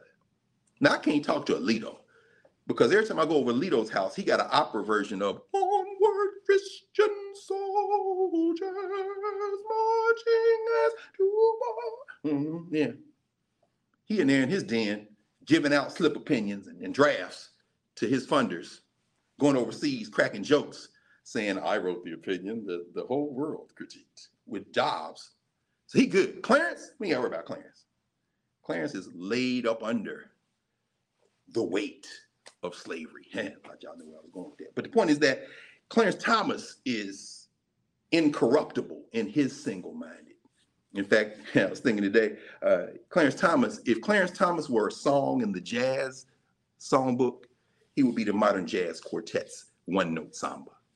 This is just a little samba that has a single note. He ain't never gonna come off that note as he goes and writes his opinions. We're gonna talk about his descent because he's consistent. He's the one note samba. That's him. But what Johnny Robb and Brett Kavanaugh did this week is put a banana in the tailpipe. They have already kicked the teeth out of voting rights protections. Because if you want to discriminate now, you don't have to. If you were in a state in a dist- in a state with plenty of districts that discriminate against black people in the past and minority people in the past, you don't have to send your maps to the feds anymore. Why? Because the federal government has not created a new formula to determine how to look at these changes. It isn't that pre-clearance doesn't exist anymore potentially, it's that Congress has to come up with new rules because Shelby County versus Holder 2013, Johnny Robb them said these rules don't matter anymore because they're not clear and we have you know we've made so much progress over the years and racial discrimination is a thing of the past. Ruth Ginsburg and her dissent lines out all these ways that they were discriminating. We talked about that too but it didn't matter because they had the numbers. So they said no y'all got to come up. Congress got to give us, this a new formula. And of course congress can't give you a new formula. Why? Because they gerrymandered the, the mess out of it and you don't have enough people to override a veto or you don't have enough people to vote to get to the point where you can pass a new voting rights act which is why when the mummy was in there in the first couple of years and had that slim Democratic majority, you know, what you call in the Senate, and you know, the two in the Senate notwithstanding, and you had Harris there as the tiebreaker, you had a chance to pass voting rights legislation. But between we knew Tim mission accomplished. Scott was not going to do anything around George Floyd except lie to his family. Mission accomplished. But you know, Joe Manchin and Kyrsten Sinema against voting rights, yeah, it's going to be a problem. So people say, well, see, voting doesn't matter. No, you got to put a few more senators in there. You got to get a couple more senators in there. That's why this election is going to be important. I'm tired of hearing all that. Ice Cube said, wait, hold on. Can we just stop right with those first three words? Say it again. Ice Cube said, stop. Do you hear that? What? That is the entire African world laughing at you. You hear it? Yeah, they're all laughing. But y'all listening to I'm glad y'all set it off. Used to be hard. Now you just wet and soft. Well, first you was down with the AK. Now I see you in the video with Michel'le Looking like straight bozos. Oh, wait, hold on. Here's my plan for America. Oh, let's listen.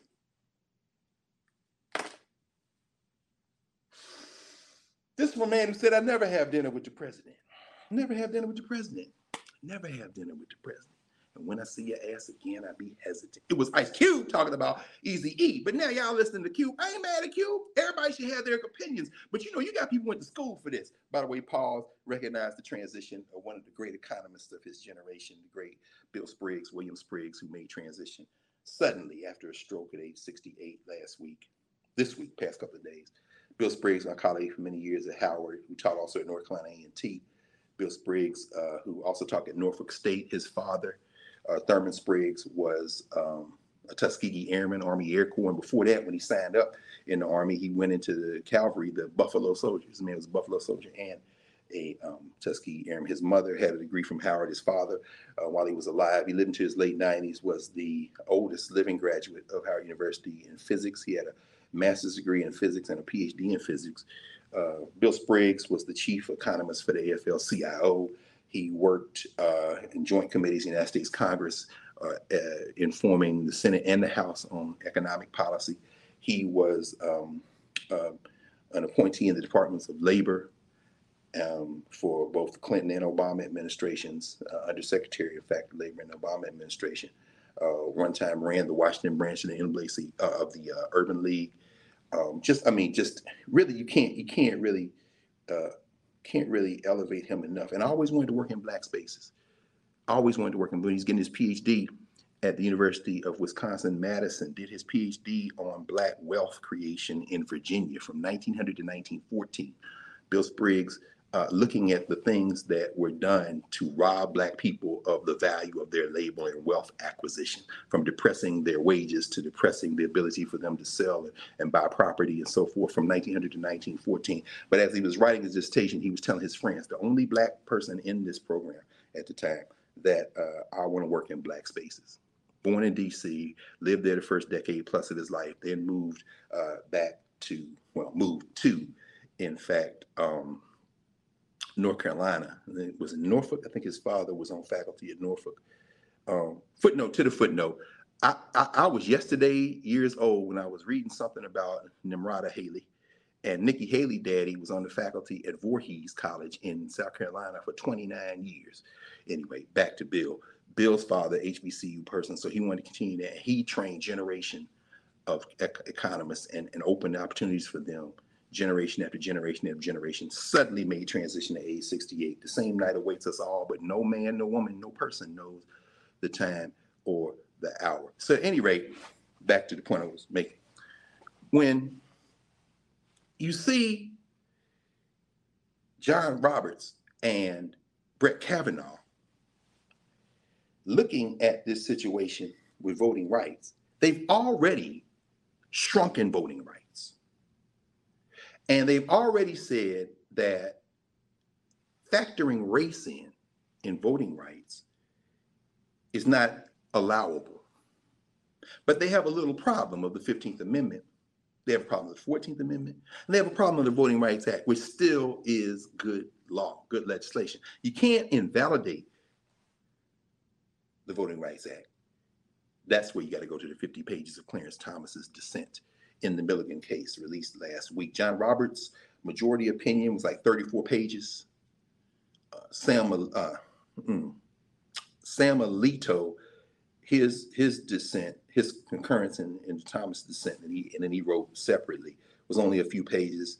Kavanaugh's uh, concurrence, was only in part three, which is dealing with the Gingles test we talk about in a minute, was only four pages. And Clarence Thomas's dissent, 50 pages. Oh, he was mad. Clarence Thomas wants you Negroes to do for self. And he's gonna strip you of any capacity to do anything other than fight these people. But at any rate, because he's big Second Amendment guy.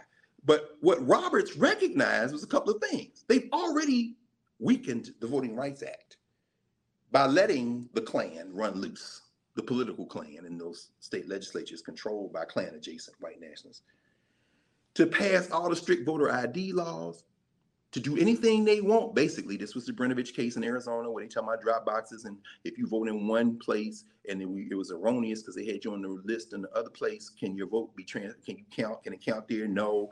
Arizona and the Supreme Court said we can't get involved. That it's not justice. Wisconsin, you know, can you know? Can the state can the state legislature override? Okay, you know, we can't get involved. That's not justiciable. Okay, uh, North Carolina, you know, you, know, it was not justifiable. These political issues, gerrymandering is political issues. You see them lines they drew in North Carolina? Yes, they're political issues. Well, here we come to Alabama, which we talked about when they did the oral arguments last year.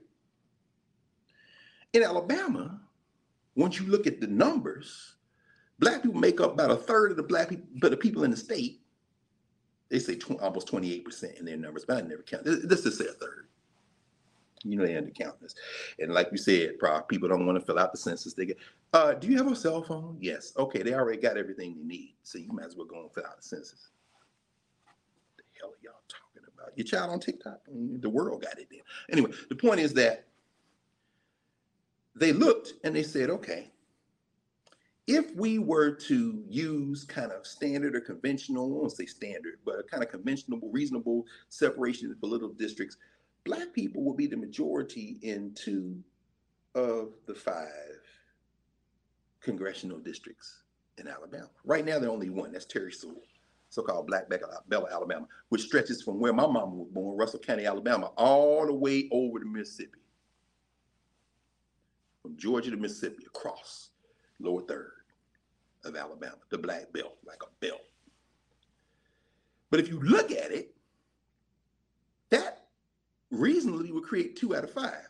Well, they figured out a way to pack as many black people into Terry Sewell's district as possible, and then to crack out the rest of the black people to distribute them where they can't have any power. Section two of the Voting Rights Act says that you can't restrict access to the ballot for minorities. That's section two. Understand? So section two is what people were worried about because this is restriction of access. How you know it's restriction of access? It's not restriction of access if you're just reading the plain language of the statute, because that depends on how you're going to interpret it. We're going to go to Clarence Thompson in a minute, because he say access just means, are you registered to vote? Yeah. Did somebody try to stop you from voting? Uh, yeah. Okay, that's access. But look at the lines they drew. He said, no, access mean access. Okay, but militia don't mean militia. What you? Hey, hey, hey. hold on. It's time to go. Ginni's got a dinner meeting tonight, and I got to be there and say that I wasn't. Anyway, boxes coming to a bathroom near you. Clarence, tick tock, tick tock. Clock maybe running on you. Then again, not because ain't nobody. Johnny Roberts gonna protect you. The point is this.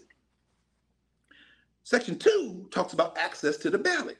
The, the, the, the Milligan case raised the question of whether access to the ballot includes access to being represented in some way that is proportionate to your presence in the, the polity, in the state. And so you can't look to the 15th Amendment or to the Voting Rights Act of 1965, which is pursuant to the 15th Amendment, enabling legislation to carry out the 15th Amendment. You can't look to that. You got to look to how that Voting Rights Act and 15th Amendment have been interpreted. Well, the courts have interpreted, there was a case called uh, Thornburgh versus Gingles.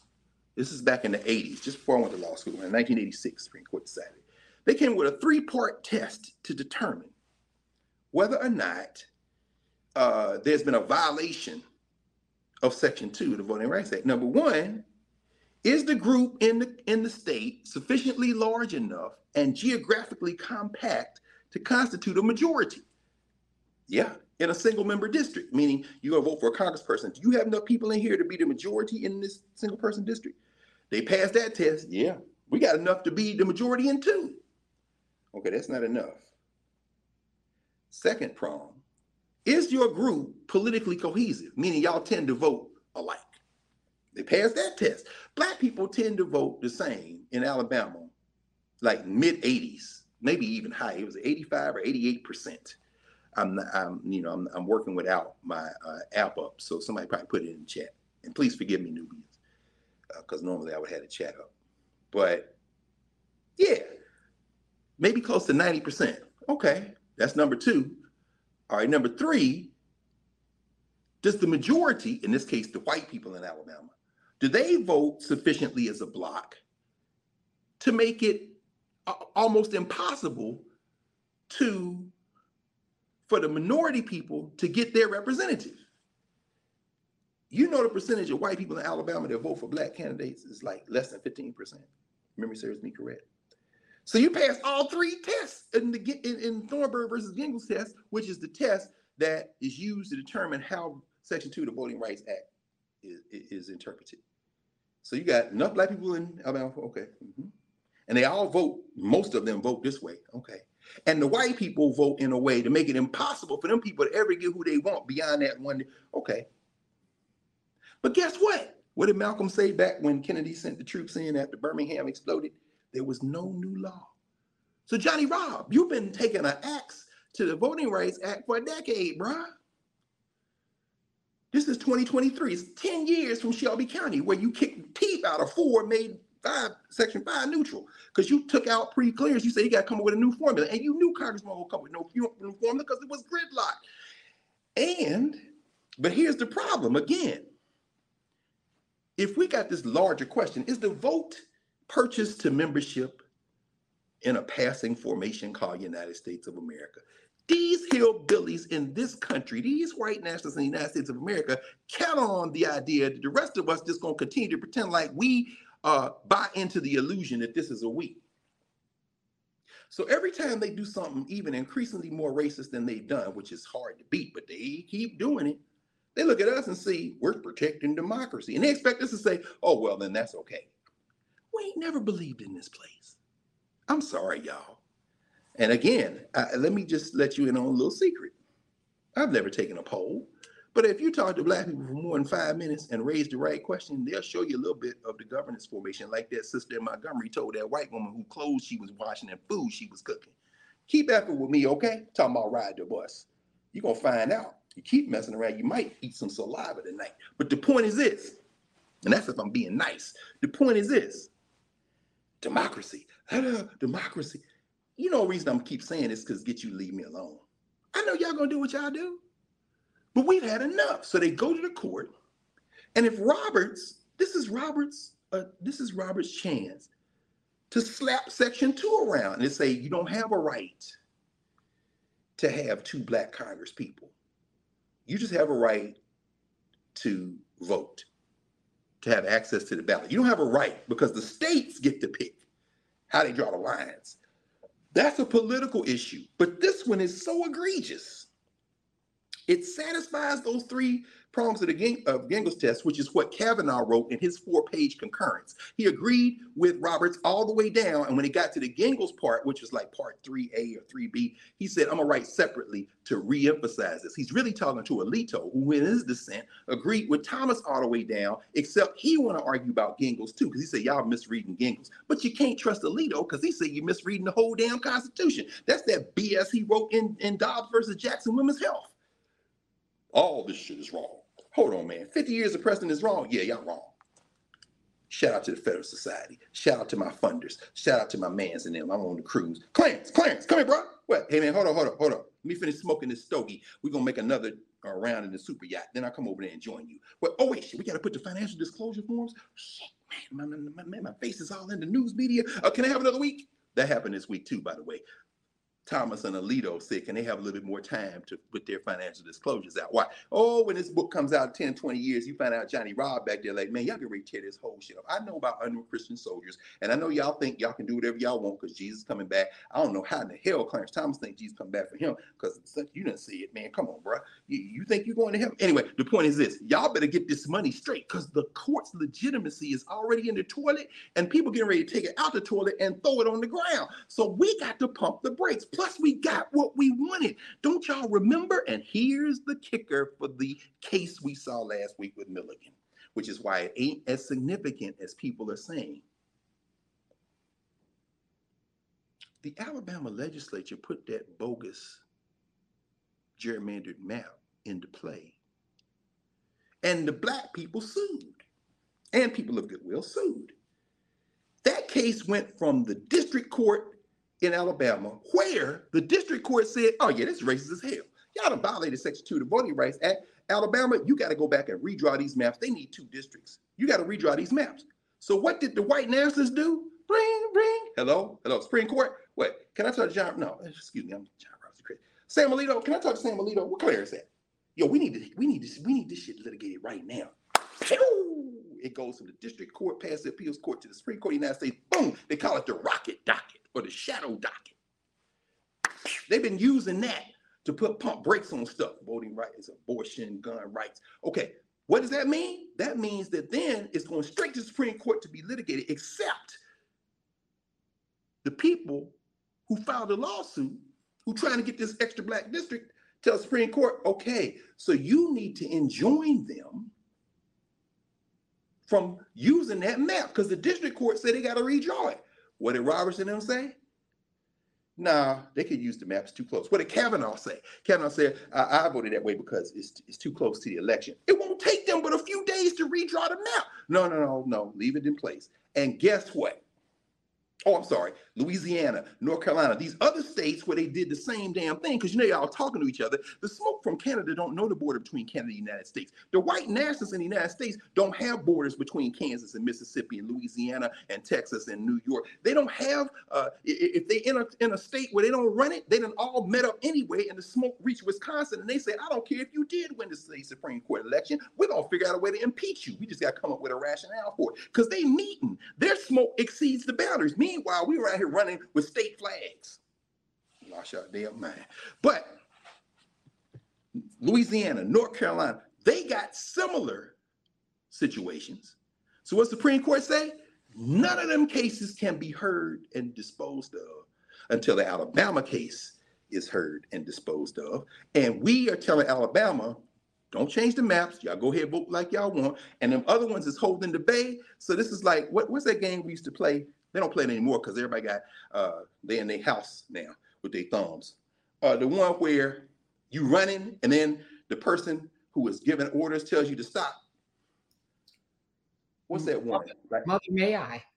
Mother May Mother May I is when you moving right. And Or, then or you red light, green light. red red- light, green light. That's it. Thank you, Prop. See, y'all young people don't know what we talking about. red light, green light, red light, green light. John Roberts and the Supreme Court, red light. And in that red light, they got to keep all them racist ass maps. How y'all think the Democrats lost the midterm elections? If them extremely gerrymandered maps hadn't been in place, Kevin McCarthy wouldn't be Speaker of the House because the Republicans would not have won the majority. This how they stole enough seats to get it close enough to get the majority. Their narrow majority. Johnny Robb reminded them in this opinion, hold on, now we already won. This don't change nothing prior to 2023. We let them keep we let them keep them funky ass maps and steal them seats. They got the legislature. So what I'm doing now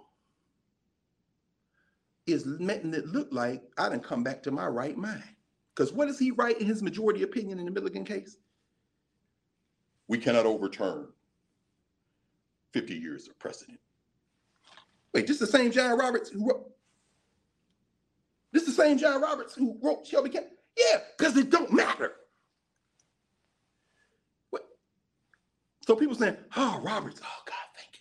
Roberts came to his senses. No, John Roberts is a political op, and so is his friend Beer Kavanaugh. And what they realize is y'all keep running this Boston this way. When the Supreme Court makes a decision, people go, I don't give about Supreme Court. Where you going? I'm got my torch. I'm gonna burn the whole place. Oh, it's marble? Oh, that's all right. We just camp outside, wait for them. So they gotta go home sometime. We got to slow our roll. Alito out here talking crazy, talking about Josh can't, y'all can't. Chris. Shut up, Sam. Can you count? you don't have the numbers, bruh. A- ACB, Coney Barrett is like, well, I got what I wanted. Yeah. mhm. And need I remind you fools that we got affirmative action, that we got the Indian Child Welfare Act coming up, that we got the independent state legislature potentially. We got the things we really care about. This one right here, it looks like a victory, and it is partially for them, but we have already made the Voting Rights Act sick as hell. Ain't no need to knock its teeth out now. And if you, in case you weren't paying attention, we've got the numbers. And Louisiana, North Carolina, those cases are coming back. Because remember, in North Carolina, the state Supreme Court said that you have eliminated black voting power with surgical precision. But then, because Negroes in North Carolina didn't vote enough, and white people and other people of our common humanity didn't vote enough, they was able to flip the North Carolina Supreme Court, and they heard the same damn case they had heard months before again with no new evidence and flipped it. And now they said you can put them racist ass maps. But guess what? Robertson and like, let's get past the election 24. We can always kick the rest of the teeth out of the Voting Rights Act. But if you do it today, you might F around and trigger these people to overflow the boundaries that we have so carefully tended over the years. So let's pretend that we're heroes by giving them something that they already had and making it look like we've come to our uh, minds. so that is a summary of what we saw. Roberts in the majority talking about stare decisis and precedent. Kavanaugh saying, yeah, he's right. And that Gingles test, it really does uh, apply here, Sam. And then Clarence Thomas. Clarence is like, boss, the hell's wrong with y'all? The Voting Rights Act, Section 2 of the Voting Rights Act, does not guarantee Black people political representation. When it says access to the ballot in Section 2, that means do you have the ability to go cast your ballot? It doesn't mean how the laws are drawn, how the how the how the districts are drawn. That's up to the legislature. And guess what else? I believe in that independent state legislature. Here come Amy Coney Barrett. I might believe in it too. Sam Alito was like, I've been believing in it. Didn't you see uh, the uh, the Pennsylvania case during the election when I was like sequester those ballots? Didn't you see Brnovich and the rest of them? Where I was like, yeah, there are other reasons for us. Didn't you? Don't you remember? Do you remember? Do you remember Bush versus Gore? Clarence is like, I remember that.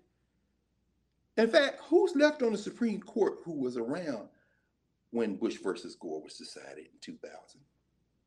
Oh, Clarence Thomas. Clarence Thomas said there are additional factors in stopping the counting of votes in Florida beyond the 14th Amendment considerations. What would those be, Clarence? Well, you know, I like this independent state legislature theory. Boy, if these people come out in Moore versus Harper and say that state legislatures are the ones who have the ultimate responsibility to determine not only how electors are elected, but to certify them. What they tried to pull with that certification effort in 2021, what they tried to pull at the election of November 2020 will be legal. And that's where we are, friends. While we talking about that Voting Rights Act case, which we should, and we did just for a minute, the thunder ain't clapped yet. The thunder's coming in the next couple of weeks, and I'm sure we'll be right back here. Now, we don't know what's going to happen. It could be because they've been able to flip the, the North Carolina legislature in in the interim with this defector from Raleigh, this lady that defected to the Republicans. It could be they don't need it anymore. Um, it could be, I mean, this could go any number of ways, and maybe we'll talk about that as we get a little bit closer. Certainly, as the decision comes out, we don't know when the decision could come and come out next week it could be released. Um, surely you've got at least three people who believe that the independent state legislature theory is should be the law. That's not five. Uh, Roberts worried about his little country, but his vote's not enough to go with Sotomayor, to go with Ketanji, Ketanji Brown Jackson, and to go with Elena Kagan. He would need Beer Kavanaugh, who still has the stench of cheap beer and is trying desperately to wash it off, which is partially why I think I suspect he went with Roberts this time. And again, people saying that's politics, it's not the law. Oh, take your time. Take your time. You read this opinion, they sound rational. How did they go from irrational to rational in one fell swoop? The answer is they know how fragile countries are. We're not where Mali is yet. We're not where Gabon is yet. We're not where Burkina Faso is yet. But if you're paying attention, you're seeing in places like Atlanta with the protest against Cop City, which started with a handful of dissenters and continued to swell until it became an all-night exercise. And F y'all doing? Y'all been bought by these damn police. And it doesn't end here. It continues. There may be some exciting things going on in Mississippi right now you may see some interesting things come up in the next federal election cycle. But as what I'm saying is that we're not where some of these other places are yet in terms of people saying I've had enough, but we're close. And John Roberts recognizes that. So we can pause for that. So the message today: smoke knows no boundaries. And come on now. And we must be the smoke. We must be the smoke. And we have always been the smoke. Always been the smoke. We've always been the smoke. We've always been the smoke. Juneteenth is our holiday because we freed ourselves. My my dear, don't go anywhere. I, was, I mentioned my my uh, former student, um, Ava Kinsey. She was Ava Wilson when she wrote her master's thesis at Temple University after coming to undergrad at Howard out of Dallas. My my girl Ava, she wrote about her family and community there in Texas because the Buffalo Soldiers. Who you think told them black people slavery's over?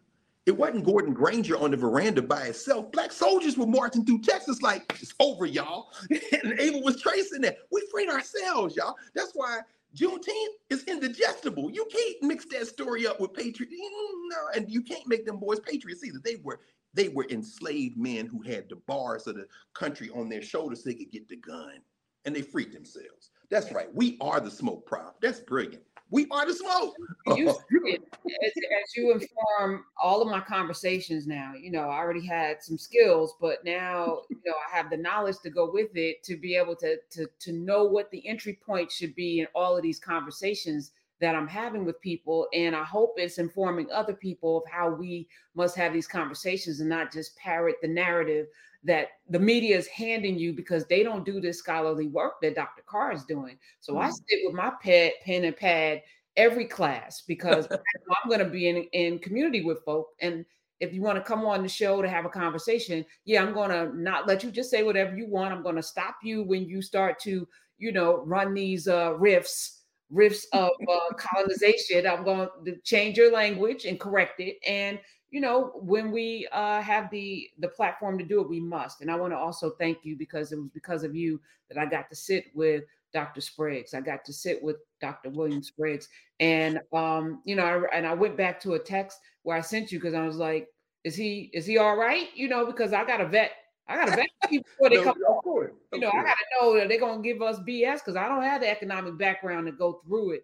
But you told me he was legit and he came through, and I'm probably gonna replay it for the holidays. Uh, that interview because oh, we got it and thank you for the obituary that we won't probably see in the New York Times because we have the momentum of memory to be able to give us a life, that man's life that will never end because you spoke his name today. I, in shall, I shall, I. And you know, Prof, the President of the United States put out a, a condolence letter to the family. Bill Spriggs was, it's a beautiful thing. You know, uh, everybody now, everybody doesn't have the gift to absorb incredible amounts of material and then put it in a way where people can connect like you do. Everybody doesn't have the ability to connect in different ways, but but Bill Spriggs, in fact, several people this week called him a public intellectual. If you want to talk about public intellectual, that's what Bill Spriggs was. I, am gonna be in here in the room when they're making policy to fix my people. I'm not rah rah, as you say, I'm not the rah but I'm gonna talk like this. I mean, but I know he said I'm becoming an economist because our people need these weapons. So Bill Spriggs was as black as they come, but he ain't gonna wear the red, black, and green. You gonna see Bill, Bill Spriggs gonna have a suit and tie just like John Henrik Clarke used to wear all the time. But coming out of his mouth, it's gonna change policy. So yeah, thank you. And and, and he loved us. Sister Valerie, last Monday, we will pick up there Monday night, We'll get black in there and talk about this this love question we started in office hours on Monday. Um, things are changing. have you seen uh you seen Little Mermaid or no, you didn't buy out the bar yet. You, did you see uh Miles Morales? No, I, I, you know, I'm still not in them streets, but I, I know I you're not. Um, you know, brother Roderick Moore, uh, who we were talking about the movies and how he experiences them. He goes to the IMAX with the big, with the thing, with the thing. We're talking about the Avatar, which is finally on uh Disney and HBO Max. So I got to see that because he said he went to the theater and they were throwing water on him, and the, I was like, "Here we go." you got water being thrown on you. I don't know whose water is that. I don't know. Is the water clean? You know, so I, got many, I got too many OCD issues to be in, in in a space like that. But I know it was incredible. I know it was no probably. Well, yeah, the, the Spider Verse. What Urias as of last Monday said he saw it four times because you know he looked oh, with eyes that we don't have. So, uh, yeah. but in, in this same New Yorker, there's this article, and you don't go anywhere. It's called um, okay. "Comic Effect: How the Marvel, uh, How the Marvel Cinematic Universe Swallowed Hollywood." so there's this long article um, by Michael Schulman that talks about how Marvel has set this up. Uh, Into the Spider Verse was the 33rd film wow. so far, and remember, Iron Man only came out in 2008, and they they have obviously unlocked the sequels because those of us who read comics, of course, know that it never ends. So you ain't got to worry about a one, two, three. No, just make a next one. Miles Morales had cleared as of a couple of days ago 29 billion. Wow. In the and the thing about it was we talking about Monday Night and Office Hours. I'm sure we'll talk about it more. There's a white character at the center, Gwen Stacy, Spider Gwen. So you got the little romantic tension, whatever. But when I tell you that the vast majority of sentient beings in the Spider Verse, at least as it's been laid out so far, are non-white, if they're humanoid, they black. They got black girls. They got well, uh, Issa Issa Rae is Spider Woman, the voice of Spider. I'm looking like, see, this is some Disney is not thinking. Disney, like smoke, does not look at the boundaries. Disney is making films to get everybody's money. They got an Indian Spider-Man. I mean, from the Indian subcontinent in the in the universe where what's it called? Uh, Mumbai or something is the name, like it's, it's New York and Mumbai together, and he's in the Spider Verse, and his daddy is a cop. I'm like, these boys never figured out. They the world understands it's not as you've always said. You, the world understands the global majority, and Disney getting ready to get everybody money, mm, and Spider Verse is doing it anyway. We, are gonna have this conversation, y'all, in uh, the DC area at BlerdCon Blerd Con. Yes, me, you, Dr. Sunyata, the Smithsonian uh, brother as well. Kevin, yeah. we're to be uh, there. I'm moderating because I'm just to be pulling the threads and sewing them together so that we can get a full picture. So thank you for for that too, and I'll see you. no, thank you for inviting me, and I'm gonna be sitting there almost like you, really, in terms of listening, because you know, blerds don't play. And I ain't trying look, just like I don't play no basketball, I ain't no computer programmer. Blerds, I ain't trying to run up in there with all Well, listen, tell all of the graduates, uh, thank you. Tell all of the teachers, will. thank you. Uh, and I'm so grateful that you are in, in them streets, Dr. In Carr. Uh, yes, in the beautiful beautiful. Southeast DC. Yes, ma'am. I definitely will send you love and encouragement and words of greeting. Amen. Amen. All right. Love you, Dr. Love Carr. you too. and Knubians, we'll see you tomorrow. Uh, we have, I think, uh, both um, Maroon's medicine chest and we have a mental health. Uh, Dr. Narisa, I think, will be in uh, Knubia tomorrow as well. And of course, office hours for everyone. Uh, have a wonderful weekend and love.